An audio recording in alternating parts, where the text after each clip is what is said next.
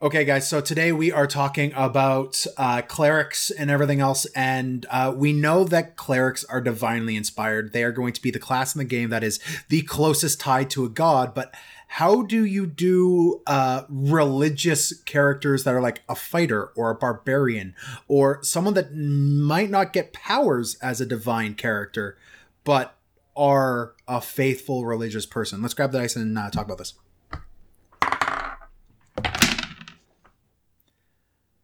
I got a 16. got a 14.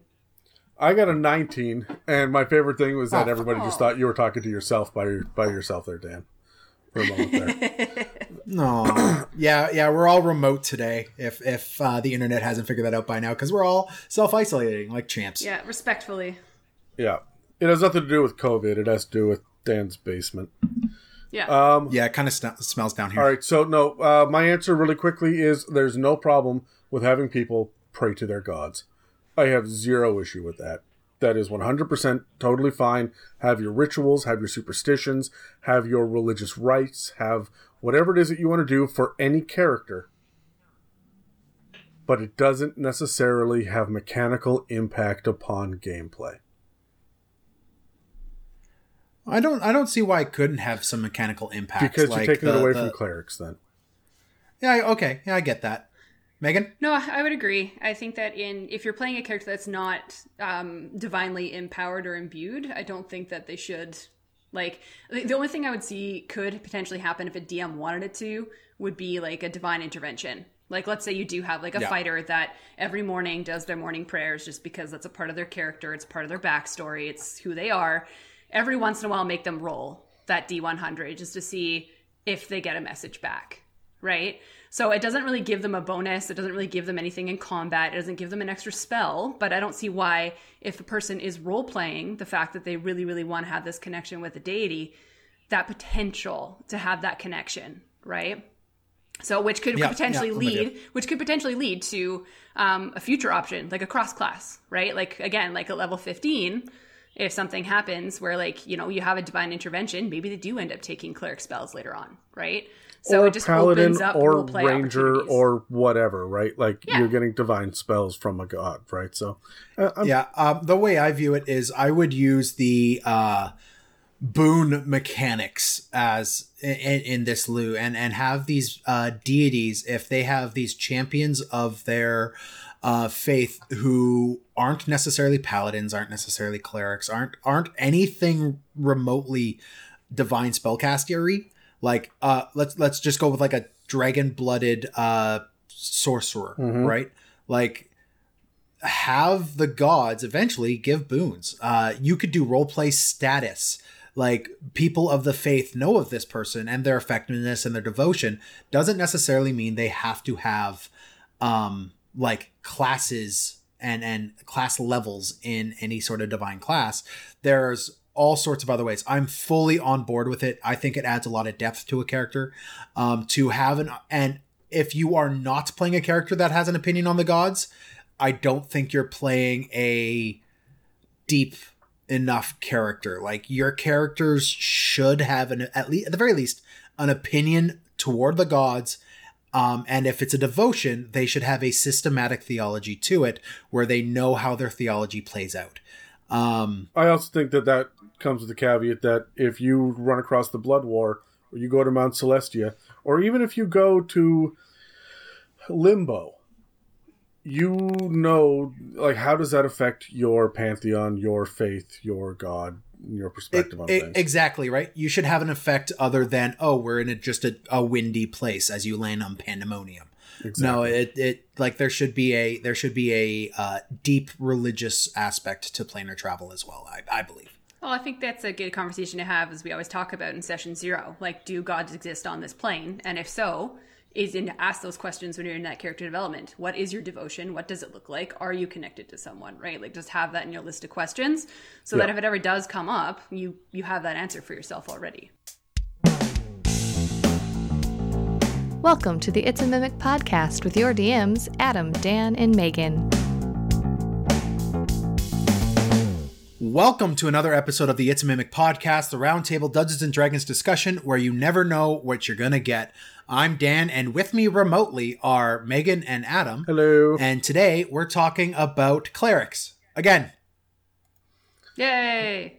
Look, there are there are twelve different subclasses for clerics right now. That doesn't include the UA Yeah. nonsense. So we're gonna circle back to this topic a couple more times too.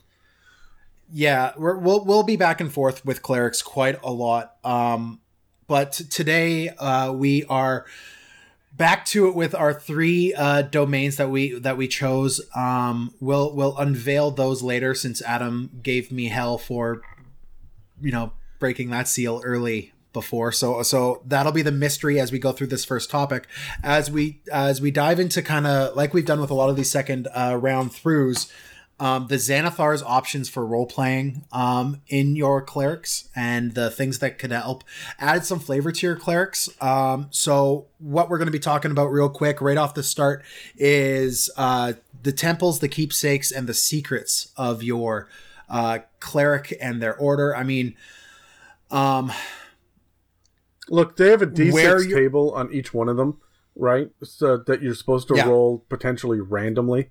Um, they do this for everything in Xanathar, so they've got these D six tables that you pick and choose uh, these details about your character. I suggest using them as inspiration. Um, you can roll, Yep. but I mean, if you're gonna be married to a character for a decent amount of time, if for a one shot, I'm not even bothering with this nonsense, right? But if I want to dig in, even for a three month campaign, I want to know a little bit more. I want to dive deeper. I want to choose. I don't want to. I don't want to have it chosen for me necessarily. Yep, um, and, and I mean this the the way that these are kind of engineered. I mean these aren't the ranger tables. The ones for the ranger Ugh. tables are bullshit and they're terrible and I hate them. These ones actually inject quite a lot of um, circumventing thought to your uh, character creation to kind of think of interesting ways that your character has grown up or what thing they have with them that they uh, either mentally or uh, physically that really influences their day-to-day decisions. I love the cleric options here. They are really well thought out and as someone who's played a quite a lot of clerics in the past, having these options helps me play a unique cleric every time. You've got tons of options for domains. This is going to add a lot more flavor to that as well.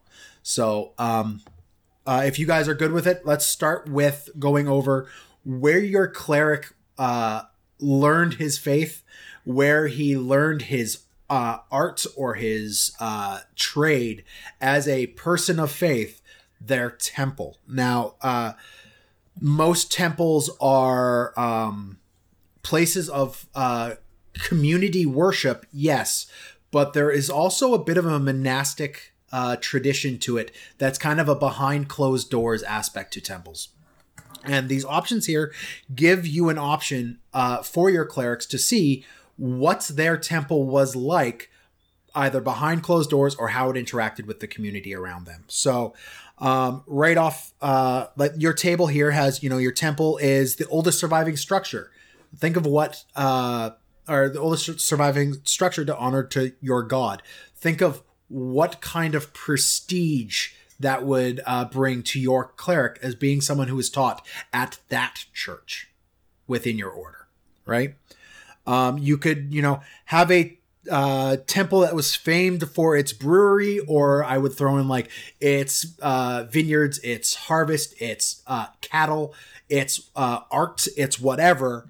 Um, and s- people would come from miles around to see or taste whatever your temple made right uh, I, I love that idea as well as you are now playing a creation style cleric who's got some skills and and has honed their uh, piece towards uh, some sort of work of the hands um, you could also go militaristic with it, and your temple was a straight up a fortress, a bastion of good and order and protection for the surrounding area around it, and it was a proving ground for warrior priests. These are cool things. So, guys, um, I want you to grab your dice. We're gonna roll. Uh, I want you to tell me one really cool idea for a temple or monastic tradition for a cleric. All right. I got a two. I'm rolling great Got a today. 16. Uh, Dan, you and I are rolling off. I also got a two. Okay. 12. I got a six. All right, I'm going last. Okay, Megan, uh, a cool temple idea. What you got for us? Okay, so I totally agree with Adam and what he said earlier about how these kinds of ideas are just ideas to jump off of, right? Like you can read these and get inspiration in different ways or different kinds of things that you want to do. And the first thing that came into my head when I heard the word temple was Howl's Moving Castle. Like a move. Oh, like- cool. like- like Yeah, a, nice. A moving temple, right? Like it's a temple that's like invisible to the naked eye, and only people that are of the faith can see it. And it's constantly moving and shows up where it's needed when it's needed, right? So it can be that random safe haven that appears out of nowhere to the party in the middle of like right after a battle ends and you have no idea how you're going to rest right? Like and you're you're you're starting to panic about well we've got to go and do this thing. We don't have time. Suddenly this magical castle appears out of anywhere out of nowhere and the only person who knows what it is is the cleric being like this is a place we have refuge guys. I know what this is. You go in and you can spend like a day or two out of the battle out of the scene in this temple that just randomly appeared um, but is a huge piece of this cleric's background that's in your party that never spoke of it right and then that's almost how you That- could that- introduce gods right so That is absolutely incredible. I love that idea. yeah i thought it was pretty Um, cool I think Um, that's fun for me- because it's like it's like uh, Mordenkainen's Magnificent Mansion, except it's a physical place that you can just walk into. It's not there's no portal to an extra dimensional space, right? I think that's Yeah. that's actually a lot of fun, and the uh, I also like the idea of there being a temple in the sky. Seems, Could- I have a question. fun. Do- does it move between planes? Like, could it move between planes? And like, this is suddenly your vehicle into other dimensions of existence, other planar areas. Uh, See, I don't see the Like, the- purpose for that, Dan. Uh, The idea would that be would is my head with temples. There are temples on every plane to every god, right? And so, Yep. like you have to if you go to say the Happy Hunting Grounds, um, and uh, you're wandering around, you may have to look for your god's temple that exists here. I wouldn't necessarily have the temples You- move back and forth. Maybe there's teleportation circles between planes. Like you can plane or shift because like from one temple to another on a different plane. But i don't see the purpose in having something that shifts like that. I, I think it Well, I, i think if it, it's a major plot point, I I, I could see like it is uh, one of the MacGuffins you have is the ability because this thing could move around the material plane at will and pop in and out. Have like a MacGuffin that your party goes and gets that's some sort of ingredient that gives it the ability to go to Mount Celestia or gives gives gives it an ability to at least project into Mount Celestia of some sort. Like if you're gonna have a magical moving castle, have a magical moving castle. yeah and That that would be the point. I think that to me is, is again it would be up to DM discretion, right? Like is plane Yeah. jumping an option in your campaign to begin with, right? If it's not, then then you wouldn't use it for that. It is definitely just on this plane.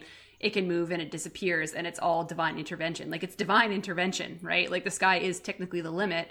So you as the DM would choose what that limit is, right?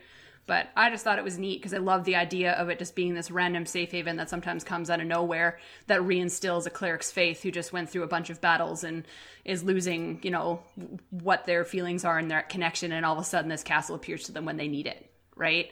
Like it's that It- light. It's kind of like at the end of the Lord of the Rings when they see the eagles coming down to pick them up from the mountain. Yeah. Like there's the light behind it and it's silhouetted in this radiance.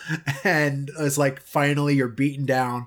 You're on your last hit points and you look up and there's hope embodied. But I front of you. also love love, the idea that the cleric is the only one that can see it until you walk through the Oh. doors. So the cleric is literally going fucking mad insane, being like, guys, I can't believe this is here. It's gonna be so great. Just follow me. And they're just like, what the fuck is this guy doing? And then all of a sudden they walk through the doors and there's this giant fucking castle in front of them, right? Like it just be, I think that's be a hilarious thing to role play out, right? the, the barbarian's just like, it's a cloud. What's your problem? uh, i like taking it a step further and the cleric dies that that's the character that dies and so there's always the idea that the castle could be there everybody reach up can you can, can you feel a castle above you no can Yeah. let's shoot magic missile up into the air and see if it hits anything right like the barbarian starts swinging his axe around. it's got to be here somewhere right like i like the idea of of that being an invisible part of the world that maybe now your party can't see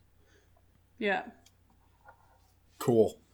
Um, for me, I I like the idea of a temple that um, is a temple without walls. If you if you catch my uh, drift, it is a uh, community garden. It's a uh, town square. It is one of these areas that is um, definitely committed to some either deity or or some group of deities, but it is a uh, it is a communal space uh, that lets nature invade in, let's community invade in, and it's it's less about this, you know, gothic architecture, walls and beauty of the building itself and more of the lifeblood of the people that are engaged in it. This is this is kind of where I want to lead my next cleric that I make who is who is uh about bringing people together and enhancing community.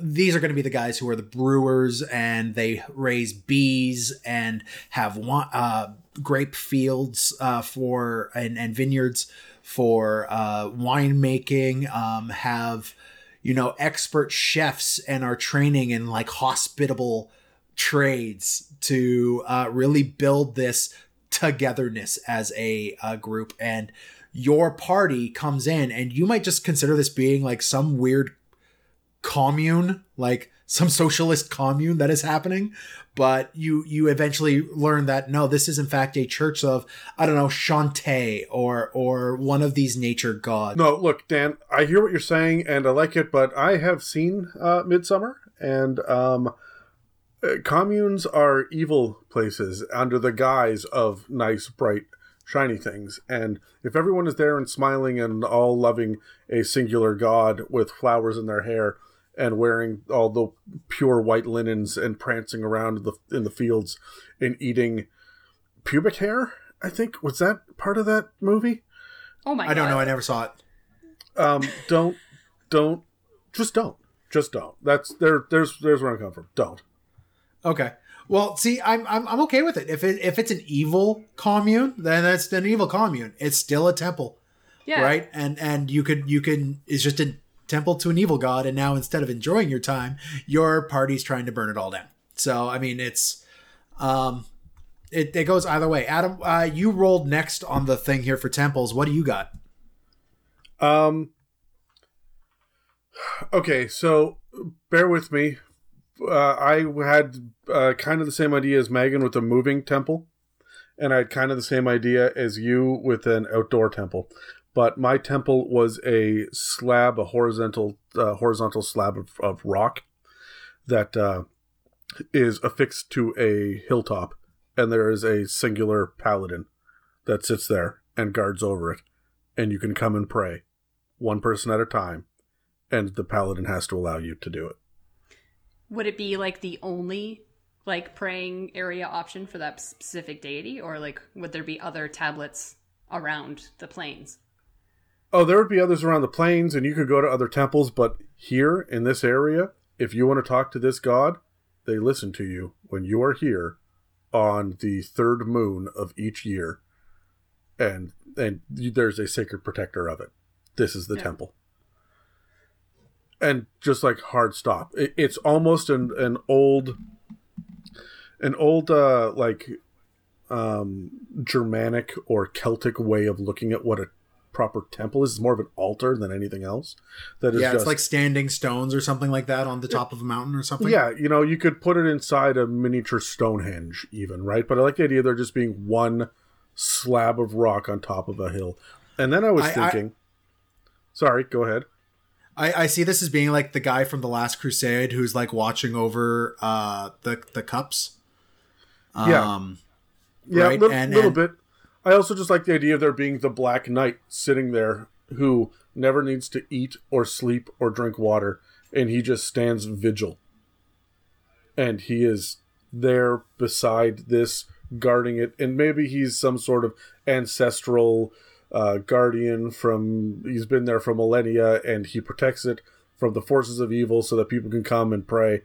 Um, I, I don't know i like it but it also that feels a little druidic to me. So then i thought well wouldn't some enterprising young cleric come by pick the damn thing up with a couple of ogres and cart it around to the pavilion and have a traveling a traveling temple which is, is these guys are like soothsayers and snake handlers, but there's a legit temple in the middle of this pavilion that just goes town to town. I just I'm just also now imagining like a paladin just carrying a stone slab on his back. Like just constantly, right? If it needs to move or needs to shuffle or got a message saying, "Hey, like time to move the t- the stone slab," then he just like ropes this thing to his back and he just come It, it you just come across this paladin in the middle of the forest as he's moving his temple and you're like, "What the hell are you doing with that stone, man?" He's like, "My duty." Like it, it's it's Eh, he said duty. No, the the the He just has to go uh, to the bathroom really badly. It's not asking the questions. My gotta duty. drop this stone off.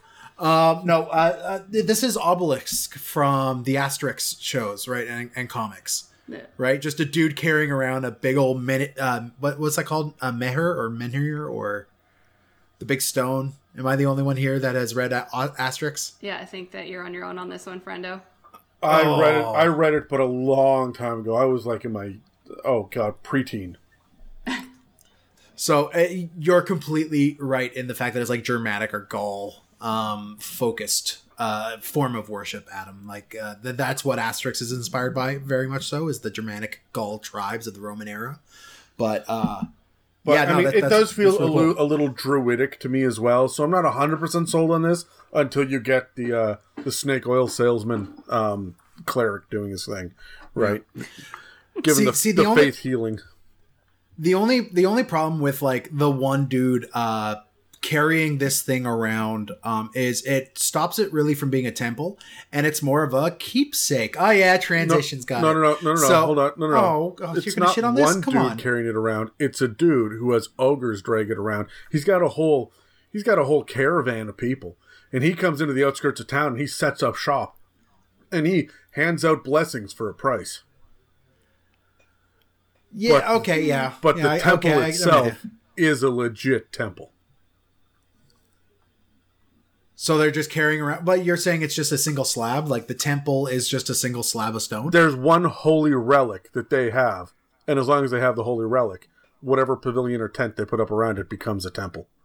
Okay, yeah, no, I'm I'm with you because um, I'm going to try to make this another segue that you will probably ruin for me again. Is if you have that one little holy relic, that's a great keepsake, which we'll talk about next. Um, you can't see it; I'm doing finger guns right now. Um, so keepsakes are those uh, little items, those holy relics. Um, in Catholic tradition, these are like um, the finger bones of saints or uh, dirt from Golgotha where Christ was crucified and stuff like that. Like these these are little things that are referential to your specific faith that have uh, more uh symbolism to them than just a simple mark of your deity more than just like an amulet with your sigil on it. Um the some of the options they have here are a finger bone of a saint or a uh, metal bound ancient book that tells you um like secrets of your order. There's uh, a braid of hair woven from the tail of a divine creature like I got a question, Dan. What the fuck is a Sure. pig whistle? uh, uh, uh, uh, it's a pig's whistle. What? Yeah. wh- Oh, uh, what? What is a pig's whistle? a pig's whistle that reminds you of your humble and beloved mentor. I have I have my answer to what a pig's whistle would be, but I want to know I- what I- the real answer is because my answer is uh, skews in the direction of Terry's dirty mind. I, I, I think a pig whistle is uh, a very small, like it's a penny whistle, is another name for it. It's just a very, very small recorder type whistle. Like half of a Okay. pan flute. I'm looking Well, it up. I'm going like to look a it up, fifth. and I will let you know how many penises I run into because we're we're we're mobile, we're remote. I actually have a computer in front of me, so There you go. pigs whistle. Oh my god! I, I want like- you to I know like how- that the that the only thing that I got was Peppa Pig or whistles in the shape of pigs. There you There's go. one um, particularly disturbing one. Oh, this one looks I- good as, as some I, sort of I, I typed in I typed in legit pig's whistle with the apostrophe and everything, and the top result is someone on the D and D Reddit asking what the hell a pig's whistle is in reference to Xanathars. no, no, no. You need to go to images. Good lord. No, no, I don't. So, uh, a, a pig's whistle is a thing of very little significance or value. Oh, so sausage. No, there's a picture of sausage here. That's close to what I was thinking. Uh, nope, nope, nope, nope, nope, nope, nope. You're not carrying around an old an old pig dick. It's not happening. No. Uh, I love I love the idea that the pig's whistle reminds you of your humble and beloved master on the list. Yes. So I, That's- I- that's- I that's hope, what I'm I hope of, his name yeah. is Old Pig Richard. Kevin Bacon. Anyways, Boo. Stop. Boo. Boo. uh, anyways, so these are things that your character would uh, carry around with you uh, that are more important, more important to them, or bring more reverence to them um, than just their normal holy symbol that they would raise when they're channeling divinity or something. So, guys, um, as we've done with other sections uh, of this, I want to roll the dice and figure out what's a good uh, trinket or keepsake that uh, a cleric could have with them that's different from the list that we have here of a finger bone, a book, a, a pig whistle, a braid of hair, a scroll, a rune stone, stuff like that. Like, what Or- what interesting one can you guys come come up with? So Piggly Richards, uh, severed um, member, is not going to Oh my god. Okay, we're gonna roll dice, Adam. Okay. I got a sixteen. Got a six. I, I got a 10. All right, Dan, you're up first. I like the idea of um uh for every single faith there needs to be a martyr um in my opinion um like there should be martyrs of a faith if it's a well established faith um and uh one of the things your character could carry around with is like an arrowhead that was found in the side of uh one of these martyrs or the thing that killed one of these martyrs. Um something that kind of drives your character forward and and um look they look at this thing as in this is the amount of faith that character had or that that person of the path that martyr had. Um so it is the it, that is the type of faith i seek to emulate. Yeah, okay. so so so that's that's mine there um I like that because then in a moment of desperation, they could even use that arrowhead as a godly weapon. Yeah. Yeah, right. And and as a DM, if if it's in that if it's in a good moment and there's a little bit of rule of cool stuff here, I'd give that character a little bit of an added umph with that weapon. Yeah. Depending on who the god is and what domain the cleric is and whatnot, absolutely. So uh who was next here? I think it was Megan. Oh, Adam. No, it Oh, was Adam. me. I rolled a six, man. Um, he's going to carry around a little Ziploc baggie full of crumbs Nice. because because it used to be a piece of toast with Yinagu's uh, visage that was had been burned into it. It's like Oh people do in real life with the Mother Mary, Yeah. right? Um, but it's been in this guy's backpack for like three years as he wanders the earth. So now it's just It's that rotten plum at the bottom of your lunch bag your mom forgot to take out. he, he he was super hungry that one day and had no other options. Oh yeah. I uh, I absolutely love it. I love it because it'd be like, hey, what are you doing? Ah, eating the body of my lord.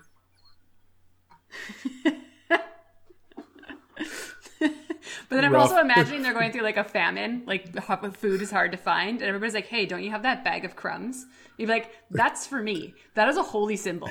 Can you? how dare you?" Like, If you look under it, if you look at it under this light, it you can see Yinogo's face. yeah, like, fuck off.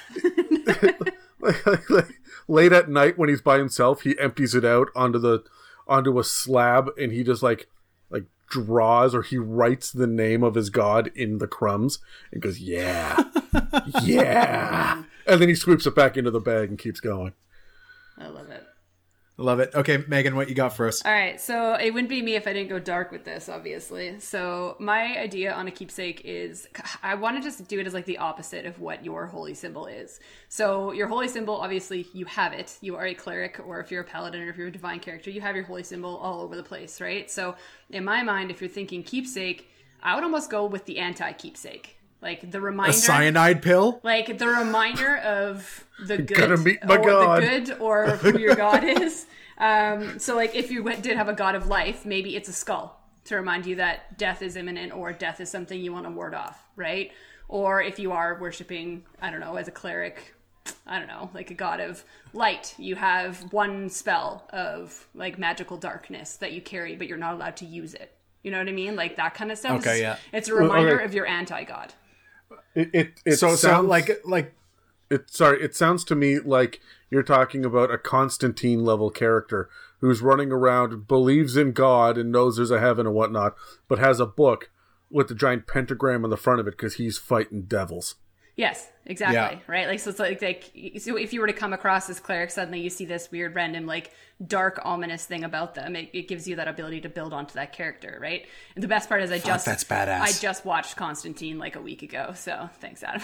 the, Hey, the me sho- too! the show or the movie the movie, it was they added it to Netflix, and plus, I'm a, a big fan of Keanu Reeves, so yeah no I I totally watched it too. I I, I freaking love that movie. it's good. the show is so much better Yes, I agree. The show is uh, magnificent, and it is a crime that they canceled it. Um, the that that that's badass and awesome. Um, the the way I'd what what do you do for a trickery domain cleric? Like, is, does he carry around like some scales in the back to show balance, or or like a warrant for his own arrest? Like, what a- what does he do? yeah, just a reminder of like the consequences of his potential actions, or no, I, I- I think he carries around a booklet of the realm's laws like the Yeah. kingdom's laws and then he sits Oh, yeah, and cool. every once in a while he sits down he flips through it and goes oh well they worded that just fucking poorly or like like did that one, did that one, did that? It's like a checklist, basically. yeah Or Thou or, or it's a bar of soap. okay, Adam. What? Uh, sorry, no, Megan. What? Crap. Whose turn is it next? We're Are done. we done? Yeah. yeah we're on to secrets dan Fuck. All right. So, uh, finally, as we're wrapping up here uh, with this one little topic, uh, we got the secrets. Now, these are things that uh, are um, privileged information that your cleric knows that the general populace won't about your god or your order or whatever it is. This is this is your uh, Midsommar commune who's all happy and, and and whatnot, but everyone knows at the end of the day you're. I, what I'm assuming they sacrifice people in that. i it's an assumption. I haven't actually seen it, but it, it's it's that level of. Uh, you should watch it you'll love it it's totally your kind of movie Is it actually, or are you just telling me to watch it to suffer? honestly if i could be honest here we're going to take a time out for the one minute adams movie review i absolutely fucking hated Midsommar it started off so strong and then just turned into nonsensical metaphorical bullshit nonsense garbage Yeah, I thought that's, that it that's was- what those movies are for, though. Is it kind of is it kind of like AI, where if you turn it off at a certain point, it's a fantastic movie and very satisfying no, and no, no. It starts off the intro for it is so strong and so good, and then it gets to a point where I you know what's gonna happen. Like, oh, that guy's totally gonna die, and that guy pissed off the villagers, so he's not gonna live long, and that girl is a slut, so she's gonna like. It follows all the tropes, so it doesn't surprise you on any of it. And then every once in a while, it's just like. And really shocking gore for no reason whatsoever. And then it's back to like people playing pan flutes. And it's like, hey, Yeah. hey, hey, hey, have sex, have sex right here, bunch of nudity with a, a bunch of naked elderly women standing around you, just like orgasming, watching you because it's weird. And it was almost weird for the sake of weird. And you, I don't prescribe to that level of bullshit. Anybody that thinks there's something deeper in there is reading too much into it. It was a it was a thematic love letter to depression um, and I get that it succeeded on that level, but as a narrative storyline about um, someone getting through their own personal problems, or even as an entertaining horror movie, I think it just fucking fails. So Fell there you flat. go. Yeah. Okay. Adam's feelings, everybody. Cool. So So, um, ask I me know how what I I'm- feel I'm gonna about watch it. us. No, that that that we'll we'll do Adam's video uh, movie reviews later. Right now, we're going to talk about secrets uh, because I have opinions about us as well. Anyways, um, so these things go from these secrets that your character can have uh, go from either organizational to personal. Um, things like uh, on the list, an imp gives you counsel. You're a good cleric who's being counseled by an evil imp. Um, you try to ignore the creature, but sometimes the advice is helpful. Um, there is uh, that you um you acknowledge the power of the gods, but you think that uh, most events are dictated by pure chaos. So, like, you are a faithful religious person, but you have some severe cynicism to you. Um, or you're plagued by nightmares that you believe are sent uh, by your god as punishment for either an unknown or assumed transgression. These are these cool little uh, personal level um, or even organizational, like your at the upper tiers of your faith people are getting sacrificed. These are things that you could bring in as a secret. So, as we've done with the other two, let's grab the dice. Let's bring up one cool, interesting, unique secret that your cleric can have. Okay. I got a 13. I Got a 14. I got a four. Good man. Proud of you. After you, Megan. Cool. So I got inspiration from the actual listed secret of like dreams. Uh, sorry, well they they stated nightmares, but I kind of want to lean into more like the dream aspect of it because I feel like this would offer a good role playing like story driver, especially if you're a DM who's having trouble um, controlling your team a little bit and giving them clues on where to go. Um, is if you did have a cleric in your team that would have dreams about you know what their deity wants or like just random things. You could also play this into a comedy aspect as well, but they take the dreams 100% seriously. Like they are 100% yep. messages from their God, basically saying this is what's going to happen, or this is what I need you to do, or just reads into it weirdly. Um, and then they wake up, like let's say your team ends a session saying, okay, well, it's finally a good place to rest. We'll sleep here for the night. And then when we come back next week, we'll get started from here, right? And then you can start off the game with your cleric has a dream, right? And it can, again, you can lean into the comedy if you wanted to. Like you have a dream about a man standing in front of a tree with an apple so like if you just wanted to be complete bullshit, you can. Or you oh, can make fuck, it something I have serious. that dream three times a week. I know, right? But like you I don't want it to be more nightmarish because like everybody plays dark campaigns, but I think it would be neat to be more on either the comedy side of it and seeing how your cleric would want to role play into it and how much they divulge to the team, right? Because it could be an ongoing secret that this cleric is having these dreams throughout this entire campaign that's telling them where to go and what to do, but the whole team has no idea that that's what's going on, right? Like, where is this cleric getting all these ideas from? Right. And then they start yeah. suspecting the cleric of being someone evil, especially if it goes in a different direction than they think it's supposed to go. Right. So, and it could be even private. You could even just message, hey, at the beginning of the session, this is the dream that you had. Right. So it almost drives that character, especially if you have a character or a player who's having trouble role playing um, and having ideas every session. It would be a good. It's almost like a good cushion to be like, well, here's a little bit of a driving force for you for this session to get yourself started, right? Just depending right. on your table. But I just thought it would be really neat if that was kind of like a, a way to play the table from both sides. Cool. I, like, I, I like that. I, I, really like it. Um, and I, I, my idea is kind of the same. Um, where God damn, be original.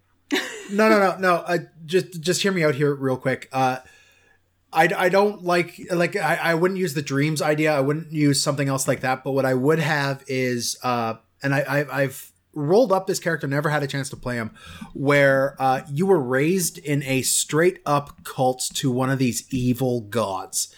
But because you were raised in it and it's all you ever known, um, and maybe it was this communal living where everyone kind of got along, you assume that the ways of like Tharizdun are good and lawful. So your character is this bright character who never learned that human sacrifice was an evil thing, right? The stuff stuff like that. Um, and as he grew up, as they grew up, as they uh, experienced the world, they learned that wait no these previous uh the the way i grew up all of my uh upbringing and and uh everything i know is actually deep down and evil. And now your character's trying to break through with that by worshiping the god who uh, kind of counters what his former cult, what his parents or or uh, uh, grandparents or parent-like figures all worshipped, they're they're they are doing the opposite of that for that reason. Um, and if you need a list of really really cool evil uh, gods and and and evil uh, like elder evils that that could be, uh, look at the star spawns in um, Tome of Foes. Yeah. Yeah, there is a list of boons of elder evils at the end of them that are like Borem of the Lake of Boiling Mud, Atropus of the World Born Dead, Haask the Voice of Hargut, uh, Tyranthraxus the Flamed One, and Tharizdun the Chained God. Like these are super evil things that you could get boons for, and I would almost give your character a lesser boon, make him a chosen um make him a chosen warrior of that evil elder evil god and he is trying to fight the impulse uh to just murder everybody or do some human sacrificing. And even like the most mundane cultural situation role-playing encounter your character is like wait wait wait wait. Are, are we not supposed to just cut out their tongues? Crap. Okay that's a thing i need to make a mental note of. We can't do in civilized society. Like I That's think the that kind of by secret- the end of tier one, I'm going to be super pissed off and annoyed at that as another player. Right. I- I well that- i mean I think that's uh, a great. this- That's a great way for tier one. If you're going to do that, I think it's fantastic. But for tier one, um, you say, wait a minute, I'm not supposed to do this. Tier two and three is okay. So I'm supposed to do this then instead. Yeah, And so then- I feel like this then- is the character you would play in like a one shot. Like you just rolled it up with this weird, awful. I just kill things, or oh, I'm sorry, we just murdered this thing, so I'm supposed to kill a bird as well to worship my god. So excuse me while I go catch a bird and kill it, right? Like I feel like that would be hilarious or enjoyable during a one shot. But if you were playing in a campaign for a year and your character stopped to do things like that all the time, it would get really, really frustrating after a while. Yeah, the other people on the Uh, yeah, table g- are, are going to rail against it after a while. And I think that you just need to have Dan, you're right. This is a super interesting character to do long term. If you are subtle and you understand enough of the social cues and the role play opportunities, when to do it and when not to, and have your character fucking learn. Yeah. No, exactly. Yeah. And and uh, it brings a dynamic to the character that I think is really interesting. You don't have to run a table like uh, you be the center of attention on the table to run this character. Um, It's simple things like your party's trying to discern their next decision, and even though he's got no divining ability whatsoever, he's all right. Well, we so so we got to go out and grab a chicken, and we need to gut it. We need to get its bones and its innards, and we need to throw the bones. Um, thinking But that guys, that's just a guys, guys, completely I normal know we got to fight this dragon, but first, blood orgy, right? It's the only way to get that extra 10, uh, 10 temporary hit points is blood Yeah. orgy. So But like, It's- and, and, it's and, the and it's like, two. He's just in it for the fun. and it's like an assumed thing. So he's like, "All right, so we're killing the dragon." Okay, so he just starts taking off his say armor, he and just the starts party like, getting undressed. "What are you do? What are you doing?" The, we do the blood orgy now, right? Like that's No, no, no. It's the rest of the party turns around. He's already naked and smeared with blood. Going, who's first? oh god. I love it. Okay, Adam, what you got? Um, I don't know why we're walking around the topic. I think your secret needs to be that you are the second coming of the Messiah, Yeah, and your College of Lore bard in the party also knows this secret, and they are writing down your exploits. And this, they are writing the new Bible for your religion. Uh, the only the only thing I would warn against is if you want to play this character, which I love. I, I like. I think it's a great idea. You run the risk of being the center of the table. You you are the protagonist, and everyone else is the supporting cast. No, no, no, no. And, uh, That's why you run it as a secret. This doesn't pop up from level one to twenty. This doesn't pop up till tier four. Yeah, I agree. Like, I feel like it would be neat to run it. Like, it, it is your secret, right? Like, in the Bard, it was probably sworn to secrecy as well. But you realize these Yeah. people are like they have this really deep connected relationship where he's basically writing everything down. He's like, "Oh, I'm just writing down the the events of the adventure. I'm a bard. What did you expect me to do?" No one would think anything of it until Yeah. the very end. And suddenly, yes, they might be like a little bit of center of attention near the end of the game once you get to climax and the twist comes out. But there's twists that come out for all characters at all different levels of a campaign, especially if it's going to reach tier four right? So Yeah. I feel like if that's Yeah. going to be your character's one twist at the end that this is going to happen, but the DM has power of when it happens, it's still going to give that edge of surprise for that character as well. So I think I This like- this I also like the idea of, I mean, obviously, whatever your secret is, the DM needs to know about it, right? Work Yes. with your dungeon master. I like the idea of the DM hearing this and saying, okay, you know what, great. You are the, um, the uh, messiah for uh, your war domain, right? Or your grave domain. Maybe grave domain um, comes back from the dead, they get one free resurrection, right? Just out of nowhere, no one has to cast a spell. They die, and then they will come back, right? Or the war uh, will explode, doing you know twenty d20 force damage in a Whoa. 20 foot radius if they die and stuff so that you know you know that you have this power inside of you and when the right moment comes you you will sacrifice yourself become a martyr cement yourself as a messiah or a saint and then your exploits will be spread around the world and and everyone will will know your true greatness so you're Yeah. looking for your opportunity to bow out to I- make I- that that big um, sacrifice to inspire the people to follow your god Um, I I get it. I I, I like that idea, um, especially established from very from the very beginning. But I think you could add a little twist to it uh, as as a level one character. You are one of many potential messiahs, so you know that it's an option, but you you definitely don't want to let that out because then the opposing faction will want to take you and all of the other ones like you out.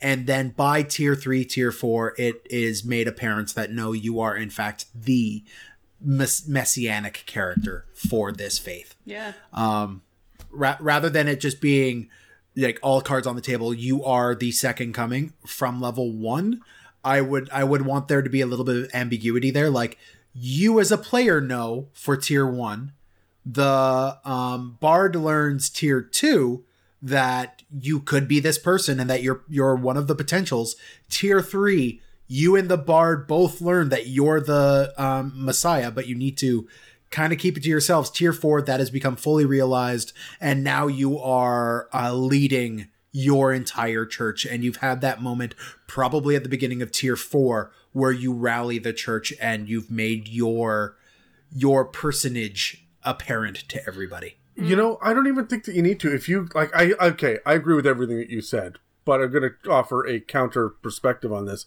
I don't think your secret ever needs to come out. Not really. Not until the bard sits there and kneels down and says a prayer over your newly dead body. Everyone's like, "What are you doing?" And he's like, "The church will need to know." Right? And then the bard goes off, sends a message, and then the pilgrimage to this site where you gave up your life fighting a Balor or whatever, right, comes to pass. And your players watch the secret becomes revealed through the aftermath of the world rocked by your own death. I don't think the rest Yeah. the rest of the party has to ever know while your character is alive. And yeah, that would add to the to the like, mystery. Their... Yeah, sorry. Go ahead. The- uh, look, I'm just saying that I think that if you have a secret, you you don't necessarily need to reveal it to the others, right? This can be your thing that you hold on to. There doesn't have to be one big crazy moment where the rest of the people, the rest of the players on the table go, "Oh my god, really? Blah." You be a changeling the entire time. And if no one ever figures it out, well, you knew and the DM knew and you had fun playing. Yeah. Yeah. You don't like need it. to have that that big moment. Cool. All right. So uh, those are the uh, temples, keepsakes, and secrets that are uh, available to Xanathar's. Have fun with them, guys. Move on. Uh, we are going to take a quick commercial, and then we're going to break down some of these domains. Hey everyone, it's Adam here, and we just finished our first giveaway in a long time. We're all super excited about it, and our winner at Gelf Wings or G Elf Wings, I'm not entirely certain. I'm going with Gelf Wings. Um, is our winner this time round. So congratulations, and also thank you for joining everybody else who entered. This was absolutely phenomenal. Um, we really had a lot of fun doing this. Saw a lot of really cool Instagram stories. Uh, we noticed that some people were just flooding the Facebook page.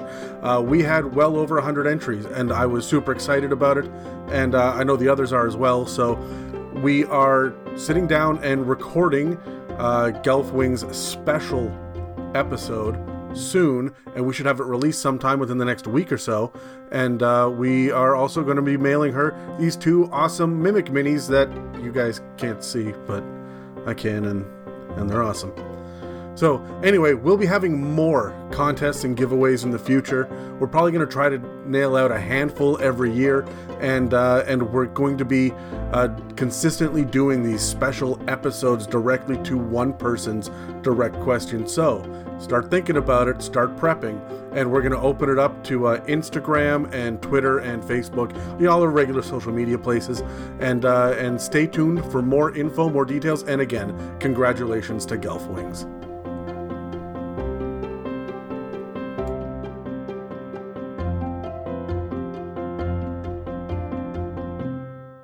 Welcome back, guys. So now that we've talked about the uh, temples, keepsakes, and secrets that you have available to you at character creation, uh, let's talk about uh, domains, which for clerics come in at first level. These are your subclass options. Um, in the previous clerics episode, we uh, covered life, light, and nature. Um, this week, we're covering um, the tempest cleric the trickery cleric and the knowledge cleric. So, uh, guys, grab your dice and uh, let's talk about the subclass uh, one by one. I got a seven. 11. Oh, I got an 11 too. Roll off, Ooh, Megan. okay. All right. Roll off. Oh, Uh, 16. I did. I did not. Oh, you didn't. So, so, so, so, so, uh, Megan, what you got for us? All right, so I'm going to cover the trickery domain um, for clerics, obviously. Um, so I think the easiest thing to kind of say about trickery domain clerics is they're kind of like the rogue cleric, if that makes sense. Um, so they obviously follow gods of trickery. So people like Tymora, um, most commonly known like a Loki, like those like very well known trickster gods.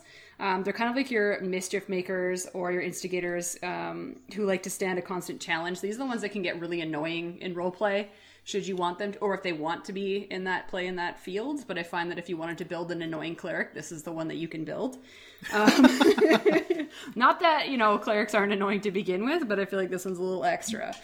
Um, so they're basically patrons of like your thieves, your scoundrels, your gamblers, all that kind of stuff, but also your liberators. Um, so this could be like you're a part of like a, you know, a movement or something, right? I'm thinking like any kind of like cause that they just cause that they stand for, like they're just like the head of that movement or a liberator, that kind of stuff.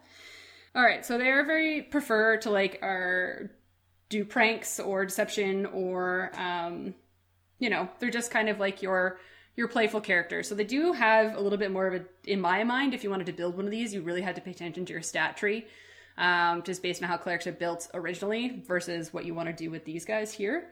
Um, but uh, yeah, they're pretty interesting. Um, I'm not going to lie to you guys. I'm going to say right now, I don't really like it. um, I, Well, you're you're known for playing like your lawful good um like paragon of a character. Like the underhanded trickery cleric doesn't it, it is about as far like Terry would love to play one of these things. I don't see you playing one. Yeah, I, I found I found an interesting character idea on how I can make it work for me. So, and I'll go into that later. But um, to your point, like these are not the kind of clerics that I feel are the natural piece, but it definitely bleeds into fifth edition where you do have that freedom to play with what's good, what's evil, um, and you can play that as a paladin or a cleric now. You don't have to be lawful good to be one of these characters anymore, and I feel like that's very much what the trickery domain gives you that freedom to do. Um, they do give a lot of really cool spells, um, which I'll go into, but it, I feel like their spells are a lot to do with like crowd control, um, or just really being a really good support character from a distance. That is really what I feel a trickster is. These are not the ones that are going to get up in battle and actually be front facing in any way, shape, or form. These are the guys that really, really, really stand back, right? Yep. So, um, and a lot of their spells do bleed into their, you know, their, their trickery, right? And their like charisma scores and that kind of stuff. So if you're thinking um, first level right away, they get charm person and disguise self. So right away, it's almost like rogue, right? Like you get the ability to Yep. Charm with your charisma and you get your ability to disguise yourself to really kind of maybe hold that secret that you've decided that you wanted to have, right? Um, and then right at third level, you get mirror image and pass without a trace.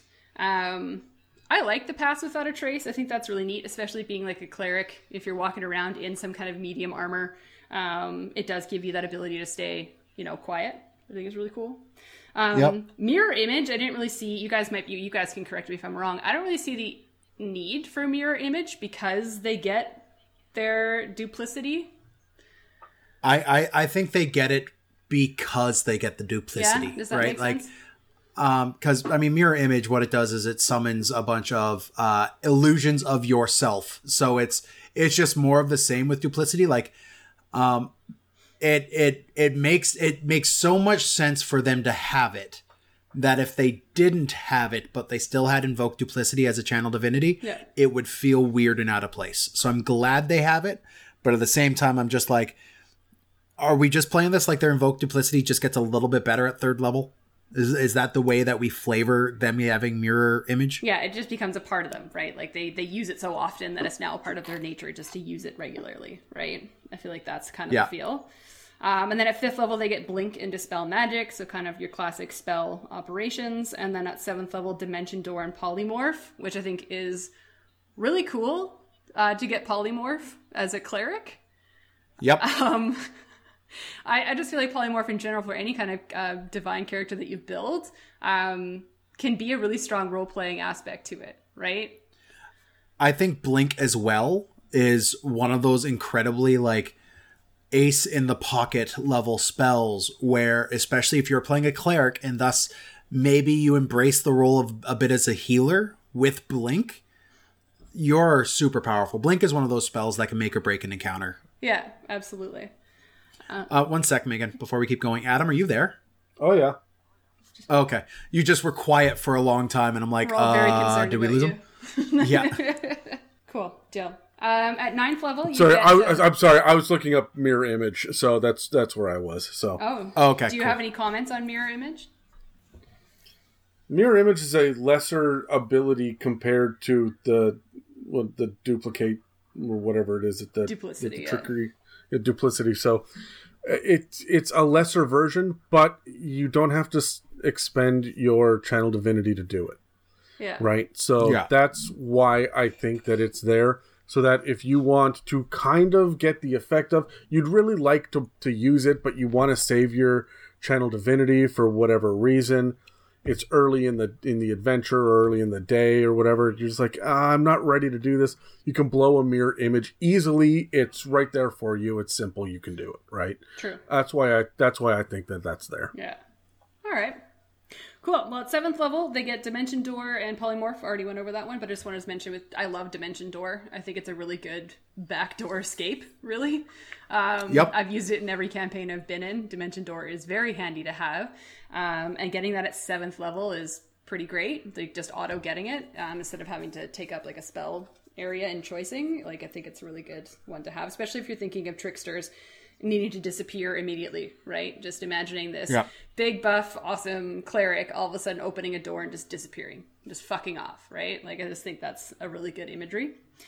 Um, at ninth level, they get dominate person and modify memory. Um, Huh. these are really Wolf. cool. I'm thinking of this as very much like uh, Men in Black style. Like I was here, Yeah. I did this thing, poof. Now you have no idea what I did, right? Yeah, So yeah. I think that's a lot of fun.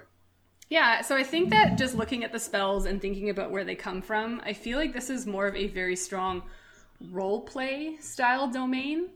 This is not the character you want to roll up if you want to be in battle. This is not the character you want to roll up if you like hitting things. This is not the character you want to roll up if you Well, are it- really bad at conversing. I, I, no, I, I disagree with you on that one. You get spells like Blink, Mirror Image, Dispel Magic, Dimension Door, like Dominate Person. This guy, I mean, yeah, might not be face to face, like is not up in melee combat. but that's what I mean. No, mean. but- you have to be they- creative with it. But they still are because they're still a cleric. They still have their shield and their armor and their warhammer. They still have guiding bolt and spiritual guardians and all of that. They're still a basic cleric with this on top of it. So I hear what you're saying, Megan. It's not they're not going to go toe to toe with a war domain cleric, but they're still going to be more useful in a fight than let's say a um, a thief in Yeah. a straight up toe to toe combat, right? Or than say you know a, a bard running low on spell slots, right? um, bard- I'm, I'm, I'm, I'm, I'm going to step in here, Adam. These one, this specific cleric will not have a warhammer. They're not proficient. Uh, clerics are proficient only with simple weapons unless their domains give it to them. Yeah. So, Right. So these guys Okay. will not have Fine, the then a mace. Yeah. Well, they'll they'll still they still get weapons. They still are able to go in there. Every cleric does, and they're still casting all of the regular cleric spells off the cleric spell list. They just have Exactly, this stuff yeah. as well. So I think that this is the person. This is Gambit from X Men. He doesn't want to get in a fight, but he will. Don't push him. Yeah. Right. Right. yeah, I can no, I'm see with that. you. Yeah. Um, well, they do get a couple of really good abilities as they level up. Um, so when it comes to being a trickster, uh, the first thing they get right out of the gate is the blessing of the trickster. So basically, this one is starting at first level, so they get it right away. Uh, you can use your action to touch a willing creature other than yourself and give advantage on dexterity or stealth checks, which I think is really cool because this is like you're traveling with your pack of your paladin and your fighter, and they're standing there, or they've got their big fat armor on. Like this is a way to really silence the team. Yep. Um, so again, crowd control, right? These are your big, big support characters that are just keeping things easier to continue, right? So if the paladin's thinking, "Oh, I should step back and let you do your thing," he's like, "No, no, like let me help you. I'll get rid of your disadvantage. Let me give you a bit of a blessing, friendo." Right? Yeah. So, um, and then for channel divinity, their first one is invoke duplicity. So we kind of talked about it a little bit, but I'll explain exactly what it is. So you basically use this ability to make an illusionary duplicate of yourself. Um, so it is an action. You create a perfect illusion of yourself that lasts for one minute or until you lose your concentration. So this is a big piece that I find difficult with clerics in general. Again, you guys can correct me if I'm wrong, but it's the part that I find frustrating is a lot of their shit is concentration like a, a lot of their shit. So you have to be very strategic about what you're choosing is up at what time. Um, so yeah, this but is, uh, but the reason for that is because their shit is so powerful exactly. that you having two at a time is an issue. So you, you're essentially choosing which bazooka do you want to use. You can only use one at a time. I'm comfortable with that. but I've also been put in that situation where I choose the wrong one. You know, and then you have to then you have to pedal backwards and be like, oh. This one concentration thing didn't work. Okay, I'll drop it and I'll do this, right? And because battles changes so quickly, um, and you try and plan seven steps ahead, and by the time it becomes your turn, you're just like, okay, well, what I just planned seven turns ahead isn't going to work, so let me just figure this out again, right? Like I found that I've played a few clerics in my lifetime, and I found that that in general with clerics was something I really struggled with was just maintaining what the heck I was concentrating on, right? So, but no, I really like this one because it does. Um, it, it basically occupies a space that you can see within 30 feet, and as a bonus action on your turn, you can kind of move it within 30 feet, uh, but it must remain within 120 feet of you. Um, and then the cool thing about this is that you, it, it does give the illusion that it's doing your spells. So if if you're casting something, it will also move and look like it's casting something. If that makes sense, is that's an easy way to describe it? Yeah, that's a it. that's a lot Yep. of fun. Yeah. Yeah, so it's almost like you are going to create a lot of confusion for what you're fighting. So this on the DM side would be interesting to play with because now you kind of have to role play out during battle this thing that you're fighting is there's now two of them and you technically don't really know which one is. So how is you as a DM going to navigate figuring that out, right? Yeah. Um, but it does specifically say that you do have to use your own senses to operate it. So you still have to see what it's attacking. You still have to be able to use all that pieces. Would you guys agree? And this was an argument that I looked at when I was online, just reading stuff. Was would touch spells work with your duplicity character? Yeah. Yeah. Hundred percent. Yeah, I would. Why? Why not? Like, uh, I mean,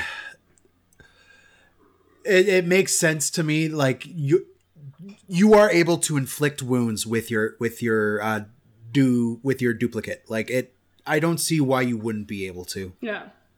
And I agree. I think it's kind of cool that if you are specifically, especially with clerics in this one, because they're not as beefed up as your classic war cleric or one that's built to be in battle, you are distancing yourself. So how do you get into battle Yeah. to heal that one character or that paladin that's going to be front facing, um, or that fighter that's right up in the battle, right? How do you get that heal in? Duplicity, right? Like it's going to really, really work for you in that way. Yeah, I would. I would almost, uh, if if I was DMing for a trickery cleric, um, I would give advantage on a hide if they had their like during during battle if they had their uh, duplicate out, both of them split off from a point, and like they cast I don't know, uh, fire bolts or what like just a cantrip, but they cast it through their duplicate. Yeah. Your monster is going to be able to see that and then is going to just assume that the other one is the duplicate even though you're the real like the, the one that didn't cast the spell is the real one Yeah. so um i would give you advantage on your hide because they're not going to be focusing on the one that didn't Cast. You know- quote unquote uh, cast the spell Honestly, I gotta disagree. I'm not gonna let you cast spells through this thing because it's an illusion. It's not hard. it says light. you can Where? for the duration you could cast spells as though you were in the illusion space Yeah. So you basically So you- cast you straight up can. through your duplicity, and your duplicity makes Yeah. the actions like they're casting it. So it is written in there. But if you wanted to, as a DM, be like, that seems pretty bonkers, like minimize it, or maybe even give disadvantage because Well, it's an illusion. it's your it's your channel divinity you get what three of these at level 20 Yeah, that's or true. at level 18 right you're you're using a dire resource to to have this thing out for a minute i don't i don't see any problem with you using this thing to fool All right. yeah. your opponent Yeah, okay, so so here's here's what it is. Here's where I draw the line. For the duration, you can cast spells as though you were in the illusion space.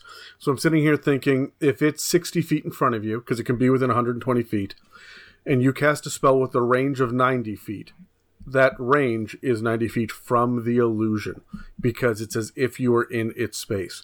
You still have to be able to see the target. Oh, yeah, So yeah. if it walks around a corner, you can't target what's around the corner unless you also go around the corner. yeah, no, because it does say you have to use your own senses, so you do have to be able to see what it's attacking. Yeah, Right. Um, it gives advantage on attack rolls against um, uh, the creature, given how distracting the illusion is to the target. However, this is still an illusion, and while it is illusory magic that is casting more magic, that's fine. I don't think it can physically interact with the world. I don't think it can pick up a hammer off a table. I don't think it can make a melee attack. I think that it it is going to shoot a bow and arrow, and then that arrow is going to disappear when it crosses 120 feet from you, from you, the person. no i i i agree i i think it can it can um work around the environment but it cannot manipulate the environment i'm with you on that yeah, one I can see Ex- that. unless it's by magical means. If you mold Earth, then you can mold Earth from that from the uh, the Yes, illusion, exactly, right? yeah. So if you need to touch something to to cast light upon it, then when the illusion touches it, it glows, right? So it's just an extension of the magic, but it's not allowing you to interact physically with the with the world that you're in. Are we all on the same page on that? I think so. Yeah, we're I think all we're all the saying the same it, thing. Yeah. Okay, cool, but cool, cool. uh, and I wanted to throw a wrench in there just as a final with this. I really like the idea of doubling up and doing and adding um, spell sniper. And having du- Oh, and then jeez. the, the duplicity along with spell sniper feat, so that you can do double the distance of your spells from your. So you can basically be standing like a million miles away and just fight. Is is a channel divinity? It's not a spell though. No, but like you casting your spells through your Yeah. So- So, if, Through it. Yeah, if yeah, this yeah, thing's 120 feet away from you and you're casting, I don't know, a magic missile from a, I don't know, something. The clerics don't get magic missile, fucking whatever. At a distance. But you cast bolt. some sort of ray spell right from it, you get an additional bit, uh, distance. Uh, no, I'm, I'm on Like board that's with that. hilarious. Anyways, thought I'd put that in there. Um, okay, cool. So then at level six, their channel divinity, they get cloak of shadows. Basically, this is just their I can disappear when I want to. Um, Mm-hmm. I feel like this is just a good advantage to disengage if you do end up accidentally toe to toe with something. You can poof yourself out of there if you felt like it without having to use a spell slot if you don't have one. Yeah. Dimension door. Yeah, turning and turning invisible is always useful. Yeah. I, I have a question before we move on from this one. Um, one of the most potent cleric spells, in my opinion, is uh, spiritual weapon, Yep. which is the one that attacks uh, and does not require concentration, um, Yep. but it attacks on your uh, bonus action. If you turn invisible and run away, and your spiritual weapon attacks something on your bonus action, does that make you visible? I would say no because it's. it's I would it's- say it's no a as con- it's well, basically, you've but- created a construct, right? It's not you attacking. You physically did not do damage to it. The the construct did, right? Yep. I, I would agree. However, I could I could see some tables running it the other way because you are still doing an attack. Yeah, yeah. I'm gonna look it up. Okay. Well, what do we got next year, Megan? Um, so the next up is at level eight uh, for Divine Strike. You gain the ability to infuse your weapon strikes with poison, which I think is really cool for a cleric. Having Yep. poison capabilities, like that alone, is pretty cool.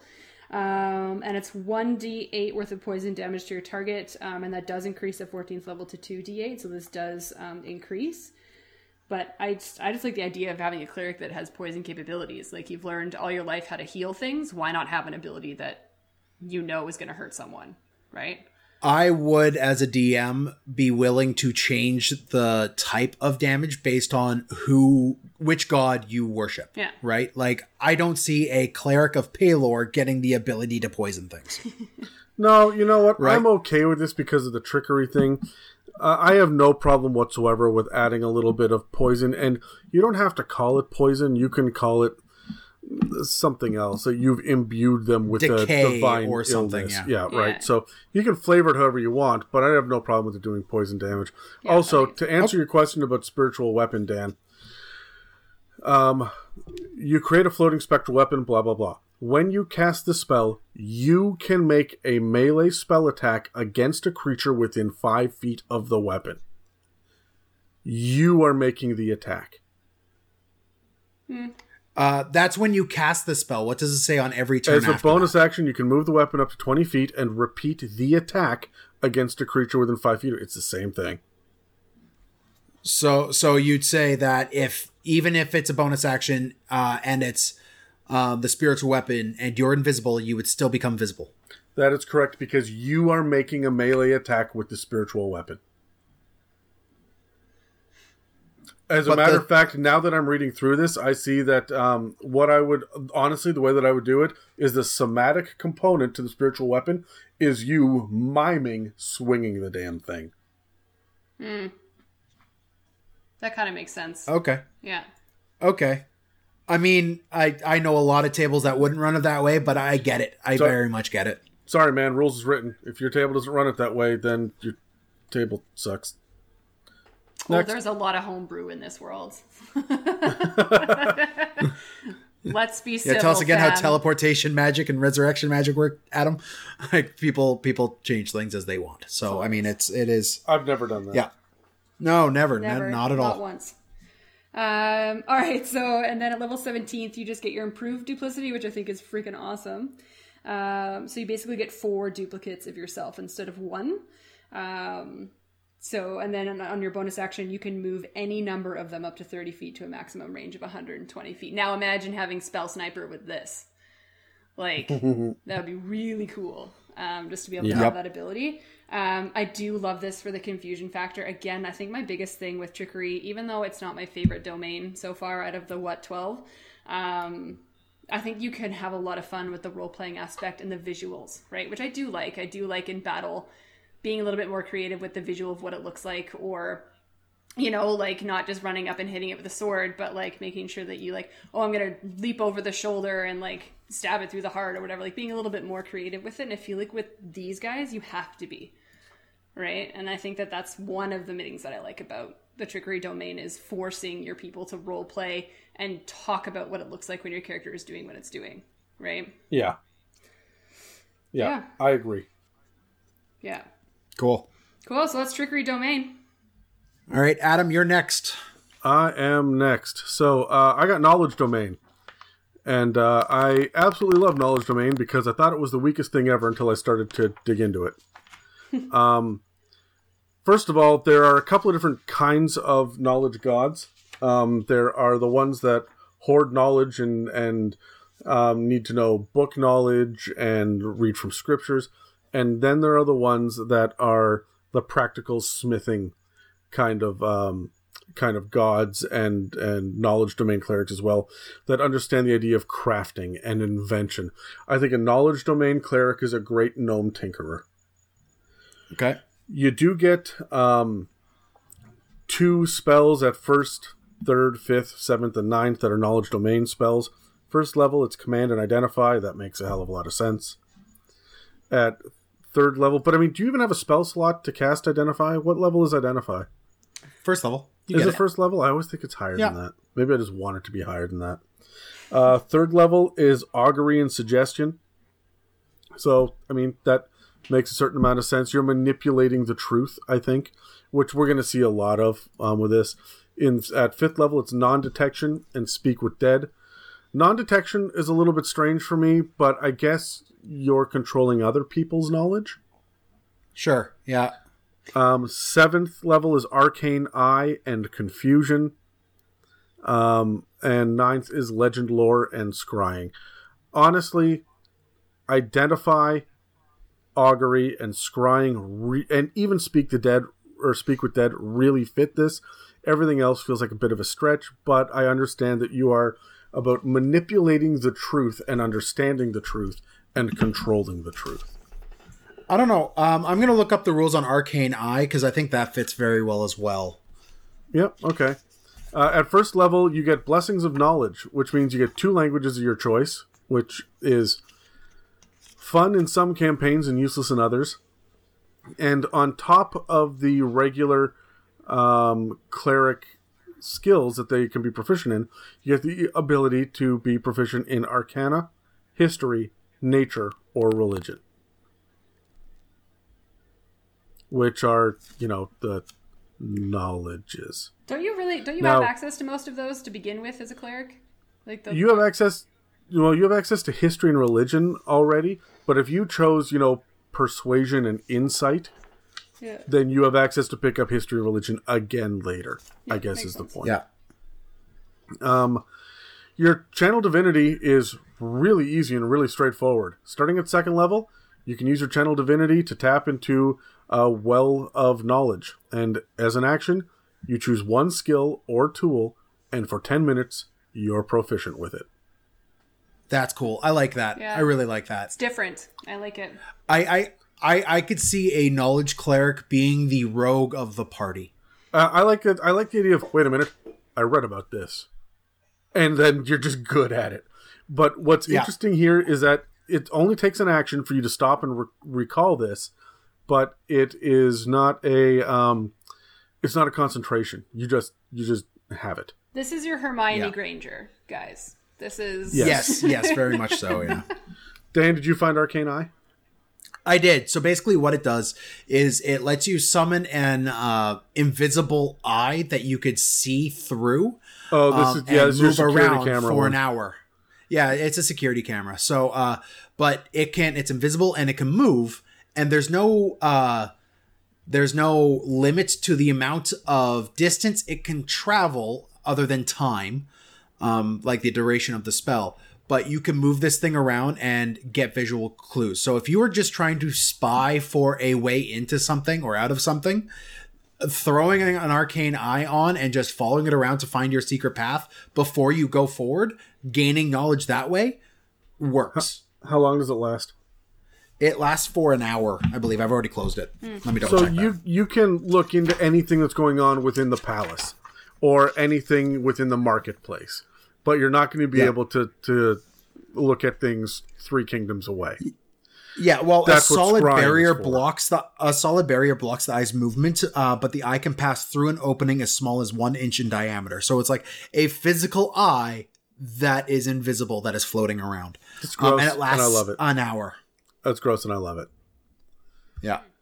And you summon it within 30 feet of you, and then uh, it can move out and has normal vision and dark vision out to 30 feet. But how far can it move it around? Um, you can move it 30 feet in any direction as an action. So for an hour, you can move this thing 30 feet every six seconds. So hold on, that is uh, 300 feet a minute times 60. So, you know, you've got some range on this thing. Yeah, you've got some range on this thing. You could you could do some serious scouting on it. And as a third level spell, Yeah, man. I mean, so far you're replacing your your scout rogue for certain, right? yeah, Um, but you're definitely infringing upon what a uh, what a ranger can do, and the and the skill proficiency kind of makes rogues a little redundant. I'm sorry. This is a fourth level divination spell Yep, you get it at seventh that level. you get at that you get at Arcane Eye seventh level. Okay, yeah, that makes sense. Which I was like, wait a minute, that's way more powerful than I thought it was. Yeah, no. Um, at sixth level, you can use your channel divinity to read thoughts. You can access a creature's mind to command it. It means that as an action, you choose one creature that you can see within 60 feet. That creature must make a wisdom save. And if it uh, succeeds, you can't use it again until you finish a long rest. However, if the creature fails its save, you can read its surface thoughts. So the things foremost in its mind, um, current emotions, and what it's actively thinking. As long as it's within 60 feet of you. This effect lasts for a minute. During that time, you can use your action to end this effect and cast the suggestion spell on the creature without expending a spell slot. What? The target automatically fails its saving throw against the spell. So you get suggestion at third level, you get this ability at sixth. So as you are entering tier two, you are able to just cast suggestion without expending a spell slot. And it Well, I mean, on a creature that fails a will save, right? The- but like, if you were save. trying, welcome to sorry, yeah, a wisdom save. Yeah, um, but like, if if I I love this for like a uh, if you're doing a um a ball or a uh like some sort of nobles party. Um, Oh, man, I like this for guards. You don't you you don't need line yes for guards as well, but for like you don't need line of sight to maintain this. As long as you are within sixty feet of them, they could be in another room behind a lead door. It doesn't matter. This works, Yeah. right? So so uh this is super powerful, especially for sixth level. The the the uses of this are limited by the ingenuity of the player. Uh, yeah, and also the limitation of the suggestion spell. Suggestion spell is not mind control. It is. It does have limitations to it, but you're right. This is going to get you past most social encounters. This is going to get you. I mean, this throws the entire economy out the fucking wall or out the window because um, because of the damn uh, ability to just get free shit all of the time from every merchant. Yeah. And at sixth level, how many how many divinities do you get? You are at at sixth level. You get your second divinity, so you could do this twice in a day. Didn't it say that you can't do it again until a long rest If you Uh, fail, if you fail? Okay. That to that target, Okay. no. right? If the creature succeeds on the saving throw, you can't use this feature. Oh, on it again. On it again. Until you On finish it again, a long yeah. rest. All right. Um, at eighth level, you get potent spell casting, which means you just add your wisdom modifier to damage dealt with uh, any cantrip, which is good. It's not game breaking. It seems a little weak at level eight, but mm, okay. Um, and then at seventeenth, so way later, you get visions of the past, which means that you can call up visions of the past that relate to an object that you hold or your immediate surroundings. If you spend at least a minute you will receive glimpses or dreamlike and shadowy of recent events. You can meditate in this way for a number of minutes equal to your wisdom score, and you have to maintain concentration during that time. However, once you use it, you can't use it again until you finish a short or long rest. You can do it two ways. You can either read an object, at which point you kind of get the idea of um, the last owner of the object uh, within a number of days equal to your uh, wisdom score. Um, you'll notice that it's not wisdom modifier, that's wisdom score. So, yeah, it's rare that you see that.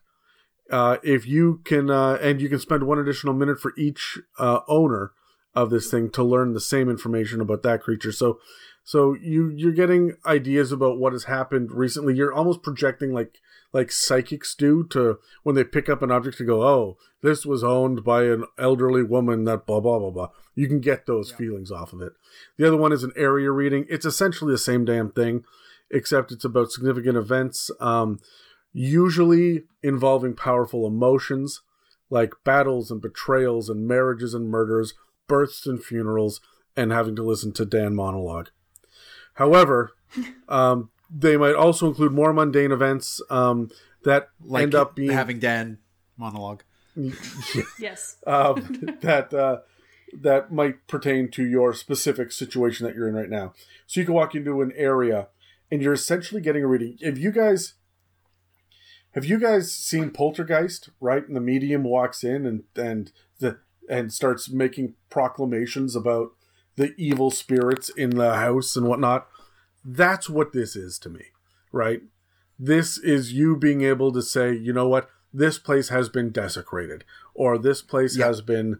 Um, there was a great argument that happened here between an elderly man and his son, or something like that, right?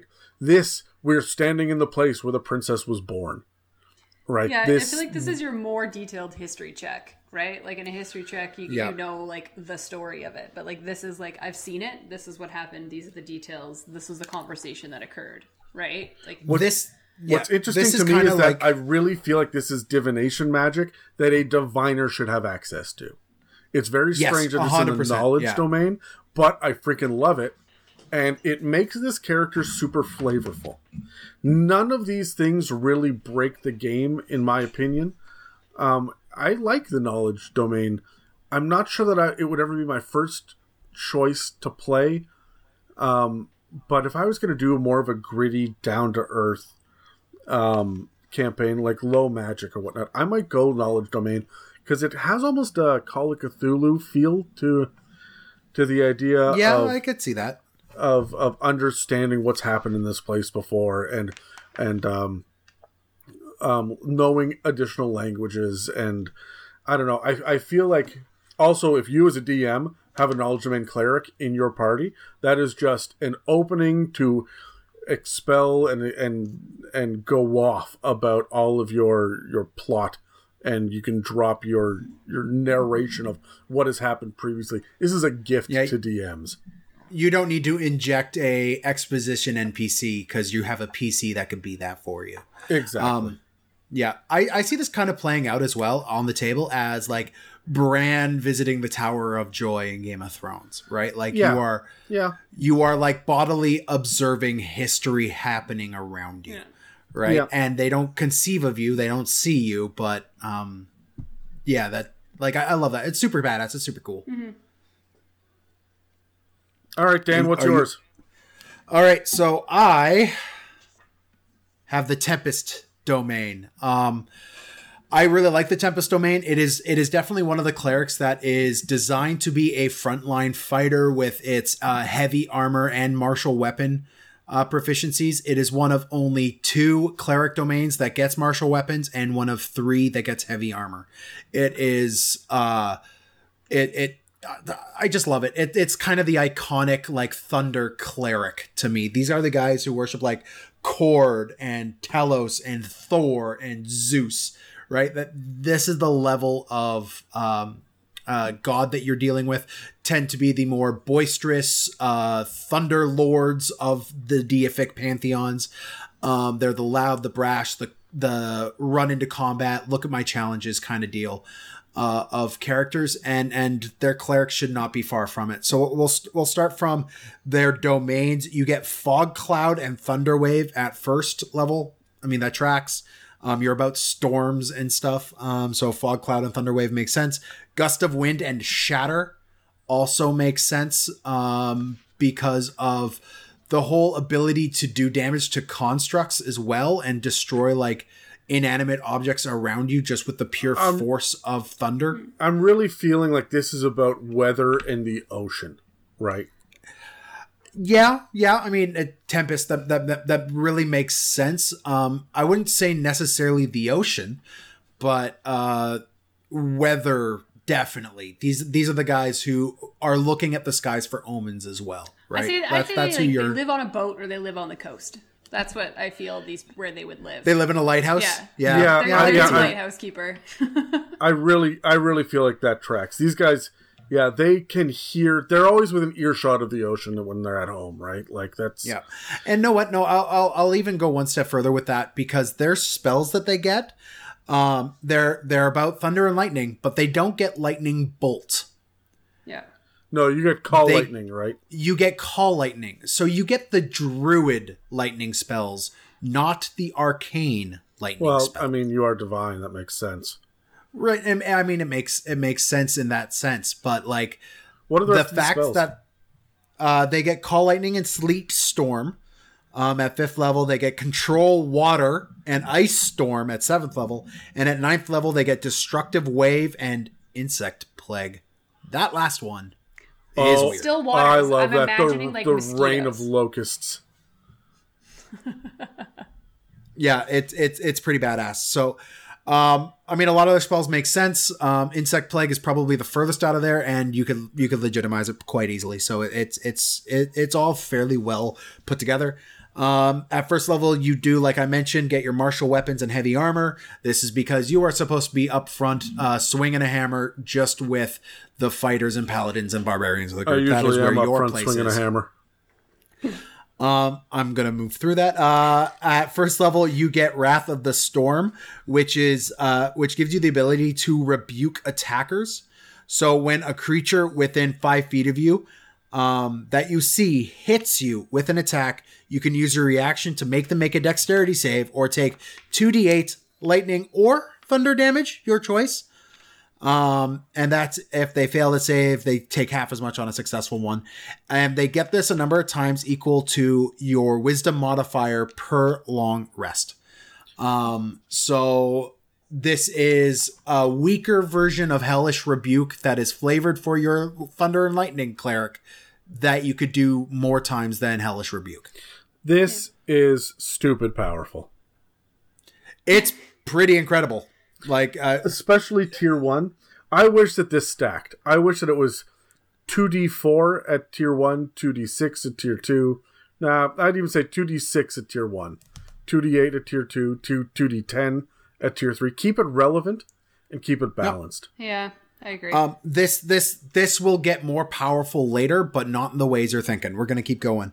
Um, uh, you get your one channel divinity um, feature, which is your destructive wrath um, at second level, um, where you use your channel divinity to wield the power of the storm with unchecked ferocity. When you roll uh, lightning or thunder damage, um, you can use your channel divinity to roll max damage. That's So if you're using this ability, you get full damage. You get you get 16 points of damage. That's good, but remember, you've only gotten a, an automatic two spells for this as well: Thunder Wave and Call Lightning. There's nothing else that's doing Thunder or does Shatter do Well, you're Thunder? Your destructive wave would get it. Uh, Shatter, I'm pretty sure does Wave- force damage. yeah, I thought Destructive Wave was forced too. Looking it up. Um, okay, you look that up. I will keep reading because the next one is pretty cool. Thunderbolt Strike. At sixth level, you uh, when you deal lightning damage to a larger, smaller creature, you also push it 10 feet away from you. No save. If you do damage to it and you hit it with a lightning or thunder spell, you can move it 10 feet away from you, which of course will draw a reaction. Um, and it's 10 feet. A lot of these abilities only do five, so this is actually quite a big push. Yeah. Um, if you are on a boat and you use this, you are throwing people off the boat with relative ease with no save. Um, at eighth level, you get Divine Strike, which is very similar to the one we saw with Oh, the shit. Trickery domain. Destructive is uh, Thunder damage. And Oh, wow. Radiant Uh, is- or Necrotic. nice. Cool. Um, and Shatter, is that Force or Thunder? I'll look it up. I, I think Shatter is Thunder damage, but I, I, I, I could also see being Force. Anyways, uh, so at eighth level, you get your Divine Strike, where you get to add uh, once on each of your turns when you hit a creature, you deal an additional 1d8 Thunder damage. Um, when you hit 14th level, that damage increases to 2d8 once a turn. And then finally, at 17th level, you gain a flying speed equal to your walking speed whenever you're not underground or indoors. Full stop. You are the Storm born. You become are flying Storm from. X Men. Yeah. You become Storm from X Men. Yeah. Uh, I find it funny that it's incidentally, uh, Shatter is um, thunder. it's thunder damage. Cool. So all of this tracks. there Um, you go. So so for your Stormborn, you get this flying. Um, I love how it says when you're not underground or indoors. So friends, if you're planning on playing a long term Underdark campaign, try a different domain. I think. Um, but I mean, there might be some time. Sometimes I, I don't know. There can be oceans in the Underdark. I would say that you know if if the ceiling if the ceiling is less than or is more than forty feet, you're okay. If it's forty feet or less, if I'm going to play in an Underdark campaign, my guy wants to be a Tempest um, cleric. I'm going to give this to him, right? So I would I would pick an arbitrary number that makes a certain amount of sense to be considered a tight space, and then when you walk into a cavern that is the size of a continent, you're okay. okay, cool. Also, I love the idea Um, of them being able to fly up vertical shafts. Yeah, no, I'm, and, and like there, there is like electricity pouring from them. It is, it is Thor landing on the lightning bridge after he's got that full infusing of his power during uh, Thor Ragnarok, right? Like just lightning and everything pouring off of him as he floats to where You he have to needs stop go. talking. Brad is listening to the episode right now and playing with his nipples. Oh, I'm, I'm, I'm doing this for Brad. I'm bringing all this up just so, just so Brad is happy for once. Um, so uh, that are that is our uh, trickery domain cleric. That's our tempest domain cleric. That's our knowledge domain cleric. Do we have anything else we want to mention before we move into a shout out, guys? Um, I like the Tempest because it feels the most thematically sound. This one was thought out well. The trickery very one so. and the knowledge one, they've got a couple things you go, well, I guess is this the flavor they're going for with it? And it doesn't make the same amount of sense. Um, it's not as automatically um, like it's a foregone conclusion that they would get these spells or this ability or whatever it is. I like every one of them, but I think Tempest is the best, well rounded, and most focused. Yeah, I feel like you can't really build a Tempest um, cleric without that theme. You know what I mean? Where you could build a knowledge one, you could build a trickery one with a completely different thought process or idea, and and be something totally off the cuff. But you can't Yeah. really do a whole heck of a lot with Tempest. So I feel like if you want to start playing a cleric, it's your first time playing, and you want a carry that's almost fleshed out, a Tempest would be a good one to go for. Yeah. Yep, I'm with you. Cool. So uh, let's move to a uh, shout out, and then we'll come back with some interesting builds. This week's shout out is from Matt, and it's for the group he helms out in Welland. The campaign they're running there is going great, and Matt just wanted to let his players, and all you fine listeners out there, know that he's having a blast playing at that table with a bunch of great folks. Keep it up, guys. If you want to shout out your group, Instagram, or project, whatever it is, let us know why you're so freaking awesome and we'll let the world know. Just send us an email at info at itsamimic.com. All right, guys. Uh, we have gone through our classes. We've gone through these added features that you could choose in Xanathars, and now we've come to the part of the episode episode where we uh, throw out some unique uh, character builds. Um, so let's grab our dice. Let's roll a d20. See who goes first here. I got a 16. Well, 17. oh, God damn it, Adam. Um, so I'm sitting here looking at this knowledge domain cleric, and I've been racking my brain for a unique, fun, interesting character build for this. I've got all sorts of NPCs and guides and exorcists and things that can come in and be really interesting. But for a player character, I mean, everything I'm coming up with is is a little one note. Um, I would try to grab something where there's um grab someone from a race with a missing god. Right? Uh, maybe this is when I um I choose to play a hobgoblin.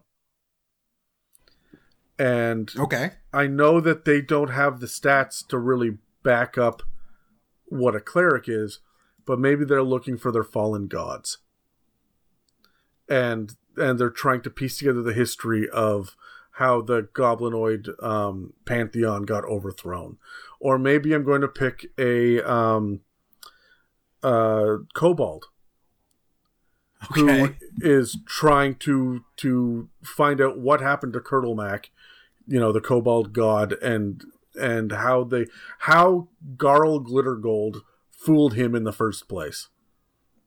Right. Cool. So, okay. so I'm looking for one of these, um, even like an, an Aasimar that comes down and is is like, hey, I'm I'm looking to walk the path that's been placed in front of uh, an ancient warrior.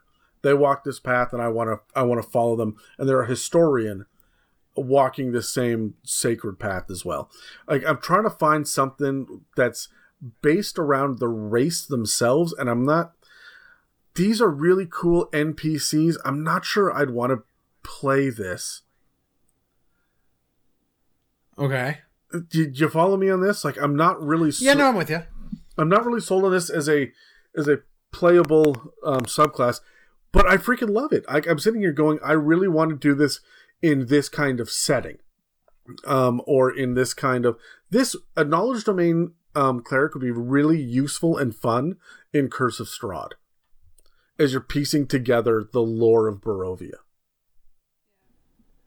I mean, same with Tomb of Annihilation, where there are secrets to uncover. Like it's it's that's a good it's a good place for a knowledge cleric in both of those campaigns. right or look at the Waterdeep ones right where having the ability to cast suggestion with you know that just works right when you're in a big city there's a lot of cool stuff that you can do but it seems to be more uh, my inspiration anyway seems to be more based around the location and the storyline and the theme that you're already in and less on the race class um combination that, that we're used to right so I feel like anyone could be a knowledge domain cleric.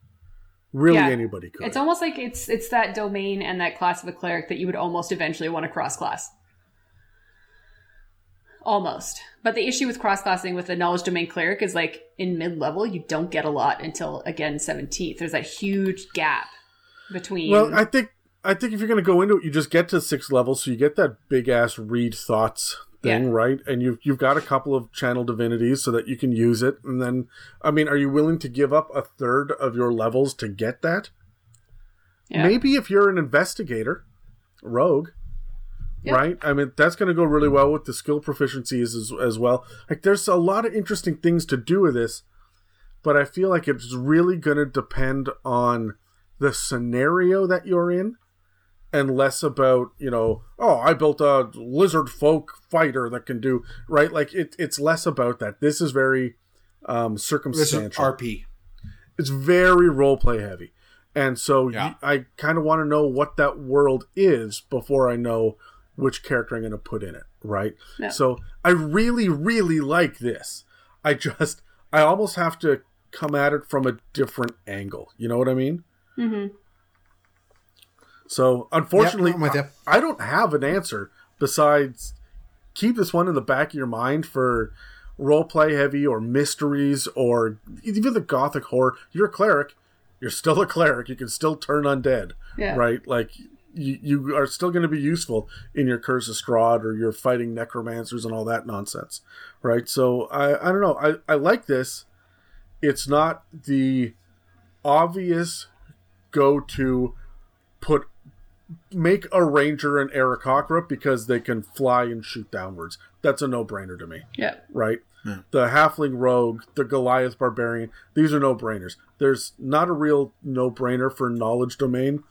Uh, cleric, maybe a, a Vedalken from um, Yeah, I could see a Vedalken or a from uh, Ravnica. um, yeah, yeah, I, I could see a Vedalken or a uh, Deva would probably fit in here as well a little bit. Sorry, what was this, what was um, the other one? A Deva. Yeah, but again, that's not a playable race, right? Like that's th- th- this is this is my problem is is the it's a really interesting NPC idea, Yeah, Mhm. but then I'm I, and I'm not gonna I don't draw up entire character sheets for NPCs, so for that- NPCs now. yeah, that falls by the wayside there. Yeah. So I don't know. Like interesting. I want to see this in big cities. I want to see it in Gothic. Uh, I want to see it in um, even planar travel. Being able to get onto a plane and channel divinity and be like, wait a minute, this is where we need to open up the teleportation circle to get to whatever, right? Like there's there's a lot of cool stuff here. But you gotta you gotta get that far. Yeah. So Yeah. True. Okay, so for uh, me, what I've got is I I'm kind of with you, Adam, but I, in in a slightly different way, where I um I couldn't make a decision on which character arc I kind of wanted to build for uh, Tempest Cleric. Um, because I have seen a Tempest Cleric play very well at the table, and I will shout out to Brad, who's been on the podcast, um, and his cleric that he has ran. Um, where he played a really a divine soul style cleric where his cleric was chosen for his abilities as a crafter and as a um a, a, as a fighter. But he never really knew where his powers came from. And uh, part of the mystery we wanted to do was slowly unveiling to him who this old dwarven god of thunder that he uh, was blessed by was. So we, me and him worked side by side as DM and player quite a lot to build into the fact that uh, his abilities just kind of came out of him. Um, he he approached every fight like he would a fighter. Um, he would charge in and he would attack, and then if he wanted to do something weird. Um, like cast a spell, or um, he chose a lot of self buffing spells as well, just to kind of stay uh, thematic with it um, he he would say, "Okay, I want to cast this spell um, on myself before I do the attack." But of course, we are all running under the assumption that his character doesn't even really know that he's divinely blessed at this point. So he so he was casting these spells that would like divine favor and stuff that would add to his uh a hardiness and constitution and and he would feel it but it wouldn't really resonate with him until I started leaving hints of old dwarven uh, worshippers of this god. And then I started laying boons and I started to give him knowledge of this old cult of a dwarven lightning god. God. And then um, because of life circumstances, that campaign kind of had to die. And he has been chomping at the bit to play that guy again for a long time. So I'm, I'm hoping to kind of give him the opportunity to dive back into um, Well, he never the got- he named sorry, he he never got out of uh, really tier one, did he? No, we got uh no, we were just into tier uh tier 2. Like we were level 5, I think. I was When- level when- five, but I was a level ahead of everybody else. Um okay, well, yeah, then then we were they were we were either at the end of tier 1 or beginning of tier 5, but last time we saw his character. So um it, it, it's a really interesting way and i think with a divi- with a tempest cleric it's one of the easiest ones you could do that divine soul um, blessed by the god chosen by the god through no work of your own type of cleric. Uh, divine uh, the the tempest domain really really bleeds well into that. Um, the other option i had just real quick was if you wanted to do like that greek mythology level demigod experience. Going Tempest Cleric really works if you're doing like the Trials of Hercules or or like that level of stuff. Um playing a character who maybe was raised mortal but might actually be the messianic character or the demigod type character who's building his strength through the spells and everything that he gets as he levels up. Um to be the demigod of lore, to be that hero of legend. This is the guy taking the folk hero background, right? Everyone knows who this uh, hammer swinging lightning lord is, um, who seems blessed by a god, or or at least at the very uh, very least is himself powered or the offspring of some sort of lightning god. And if you look into the details of the god Kord, who is a popular D and D god, it works really well into this with him throwing the trials and the challenges and constantly trying to uh, challenge themselves physically to succeed in either in battle or other competitions. So those are those are the Tempest guys, and like any race works with this. Uh, maybe not Aarakocra, but any race Well, works with well this. why not? So- The thunder and lightning, right? They're up in the, the. They can be from air. I have no problem with the mountainous races like a Goliath. You know, channeling this this storm or a Triton, right? Well, okay, okay, okay. No, I'm with I'm with you. Maybe I- not a grung, because what what happens to a, a frog that's struck by lightning? Same thing as everything else. No, Explodes. no. really, Adam. Adam is giving me dead silence, and I could see the stare, even though we're He's recording separately. inside. Separately. I Oh, know no, he wants me exactly what direction inside. you live in, and I am staring in the direction of your house right now. There you go. okay, uh, Megan, what uh, you got All for right, us? so buckle up, guys. Bear with me here. So Hold on, hold on, hold on, hold on, hold on. Wait. Okay, buckled. Good, excellent. All right, so let's talk about cults. Um, so this is my idea here because we've been talking about clerics for quite some time about how they should have a connection to their deity and that that's where their powers come from. But if you think about keepsakes and objects, what's saying that the power just doesn't come from that object? So this is the backstory I've created for this weird character. So think of like a Robin Hood trickster who did at one point worship some kind of a trickster god, but was playing for the good side, robbing from the rich, giving to the poor, the whole nine yards. He was given an object to imbue his power. Let's just say, for the sake of ease, a crystal of some kind. He begins to be in this band of other characters that are starting to worship him as a false god Some merry men. the merry men, but they're worshiping this guy as opposed to the actual god because he has the powers with this crystal. So, and then what happens is, is there's a revolt, and these this group of merry men are like, we don't want to worship you anymore. We want to go on our own way. We're tired of fighting and following your cause because it makes they no have sense. to go back to their wives because they're married men. Exactly. Yeah. There you go. so they break this crystal. They kill this guy. They break the crystal into a million pieces, and each of them take a piece of said crystal along with them. So now they have these powers of this god that they don't even know exists.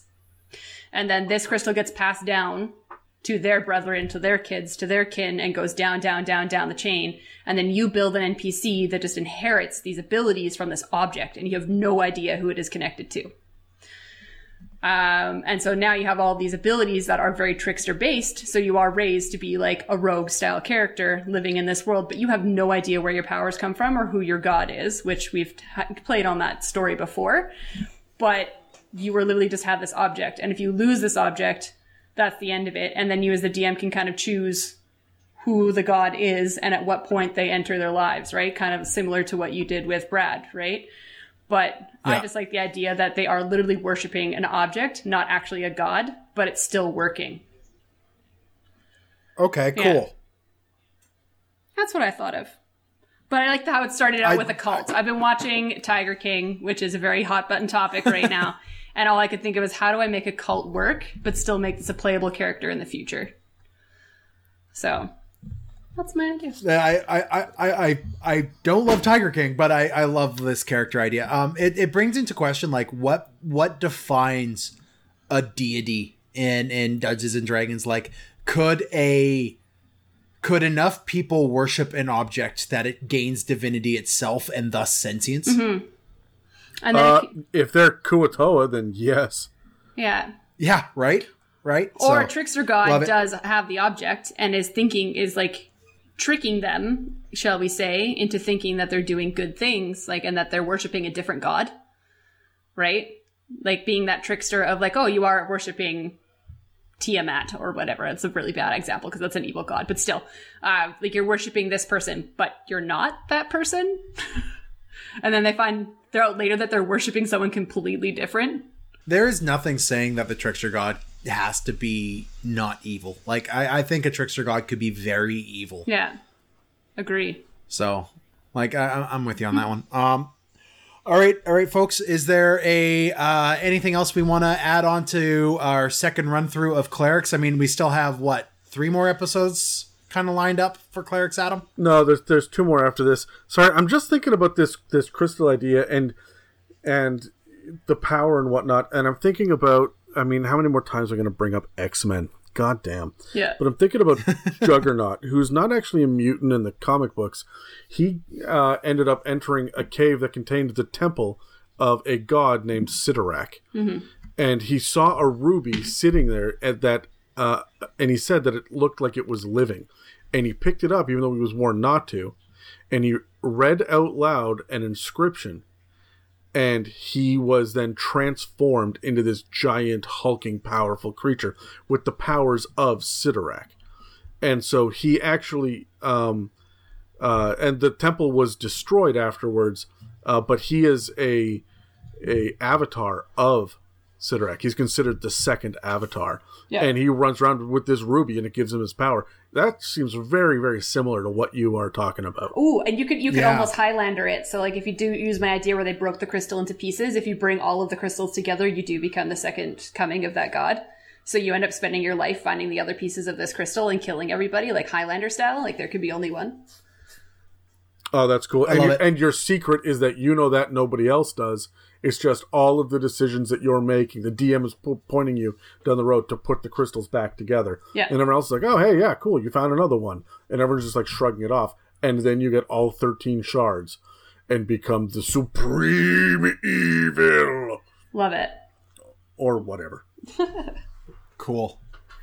All right, guys. So that'll be it for our episode uh, today on clerics. Uh, you can find us on iTunes, Spotify, and YouTube, as well as dozens of other podcast apps.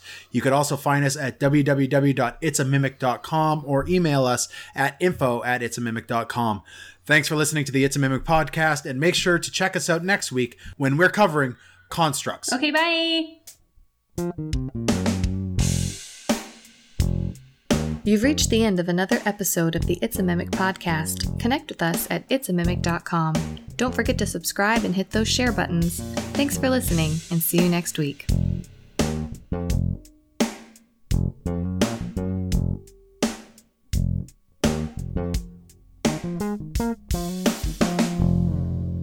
All right, guys. So uh, we have been talking about clerics again this episode, um, and there is a little line in there um, in Xanathar's about clerics being um, they they get their powers either as a consequence of choosing a god or as a god choosing them. And I don't know, guys. Like this is a really weird perspective. What do you guys think about this as as a uh, um, option for your clerics instead of being uh, no, instead of choosing divine, they are divinely chosen. So uh, let's grab our dice and roll, and we'll have a little talk about it. Okay. All right. Okay, so let's roll dice. I got a fourteen. I got a 15. Got 12. Yes, I'm going first. I don't know what the question was. uh, what Oh, how, what are your emotions toward divinely inspired people? Uh, like choosing your god or your god choosing you? Uh, both. Frankly, it should be a certain amount of both. If your if a divine power chooses you and you don't want it, that screams warlock to me. If you uh, choose your divine your deity and they don't choose you back, then what you have there is a NPC priest. A cleric Okay. is someone that has chosen their god, and the god has chosen them as a conduit for their powers because it it it's got to be a two way street on this one. You and your god Um, are working together towards a common goal. I would agree with you on that one um, for the most part. However, I find the idea of a character who is divinely powered searching out who the deity that empowers them is. I, I like that kind of character arc. Like maybe you don't know what god it is, um, but you are granted these powers.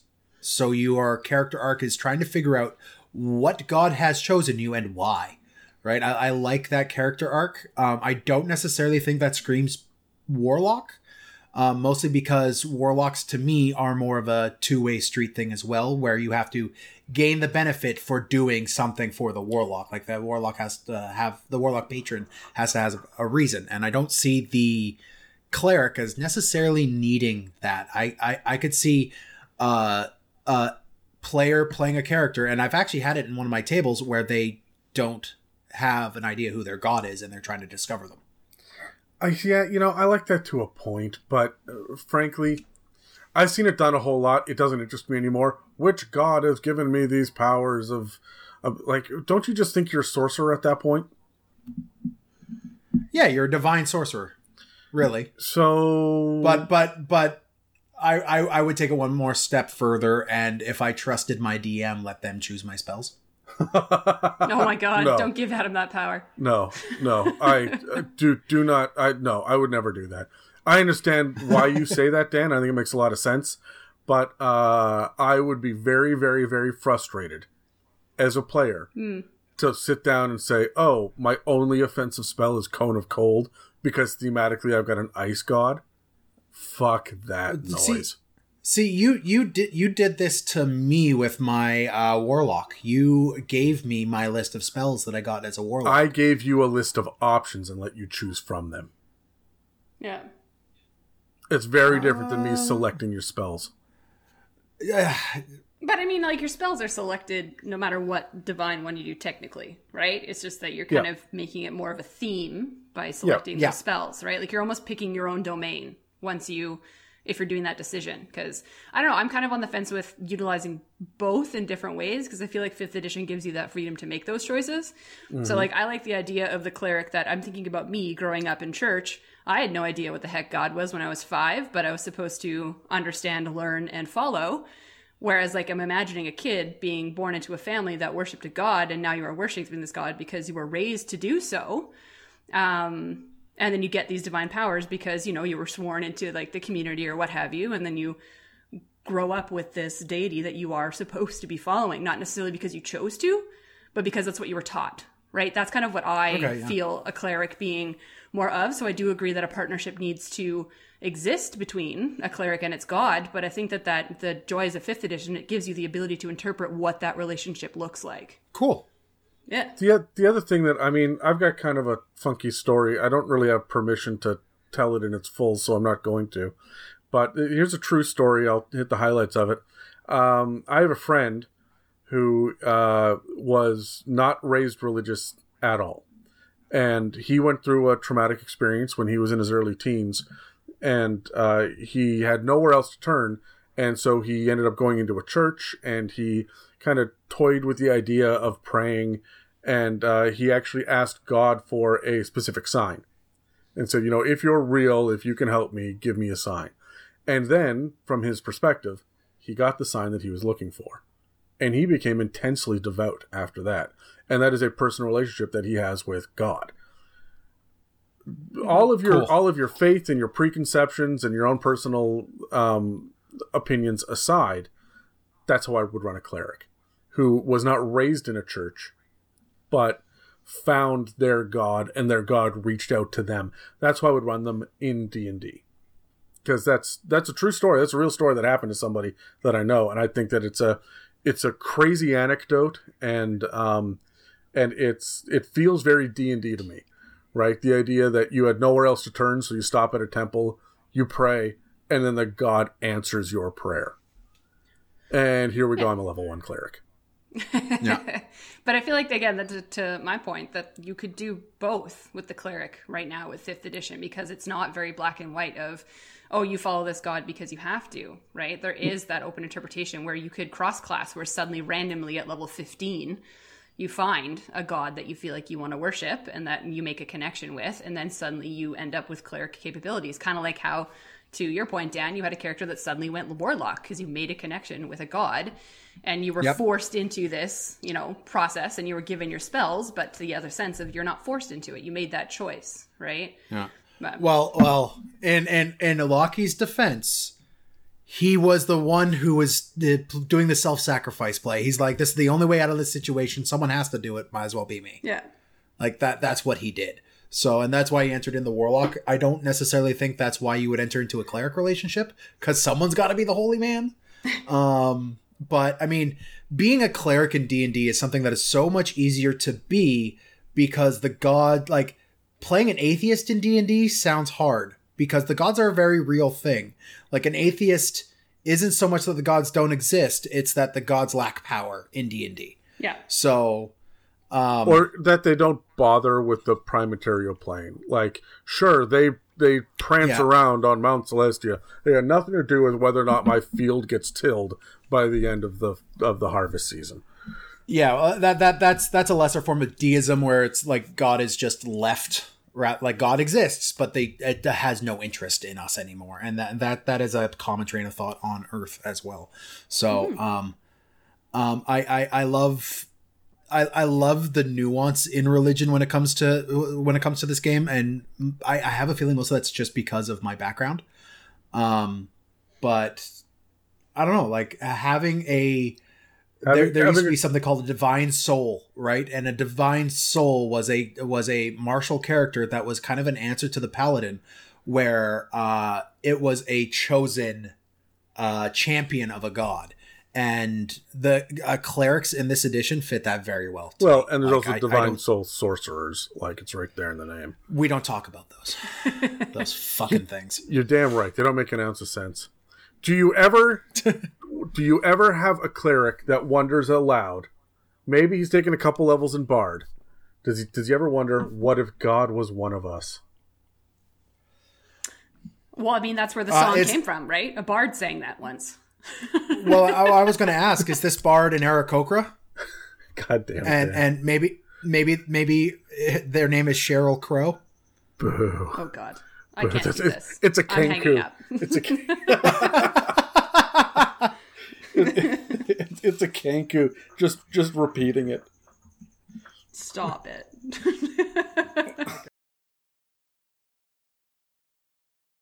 Thank you for listening to an It's a Mimic production. Okay, you're done. Get.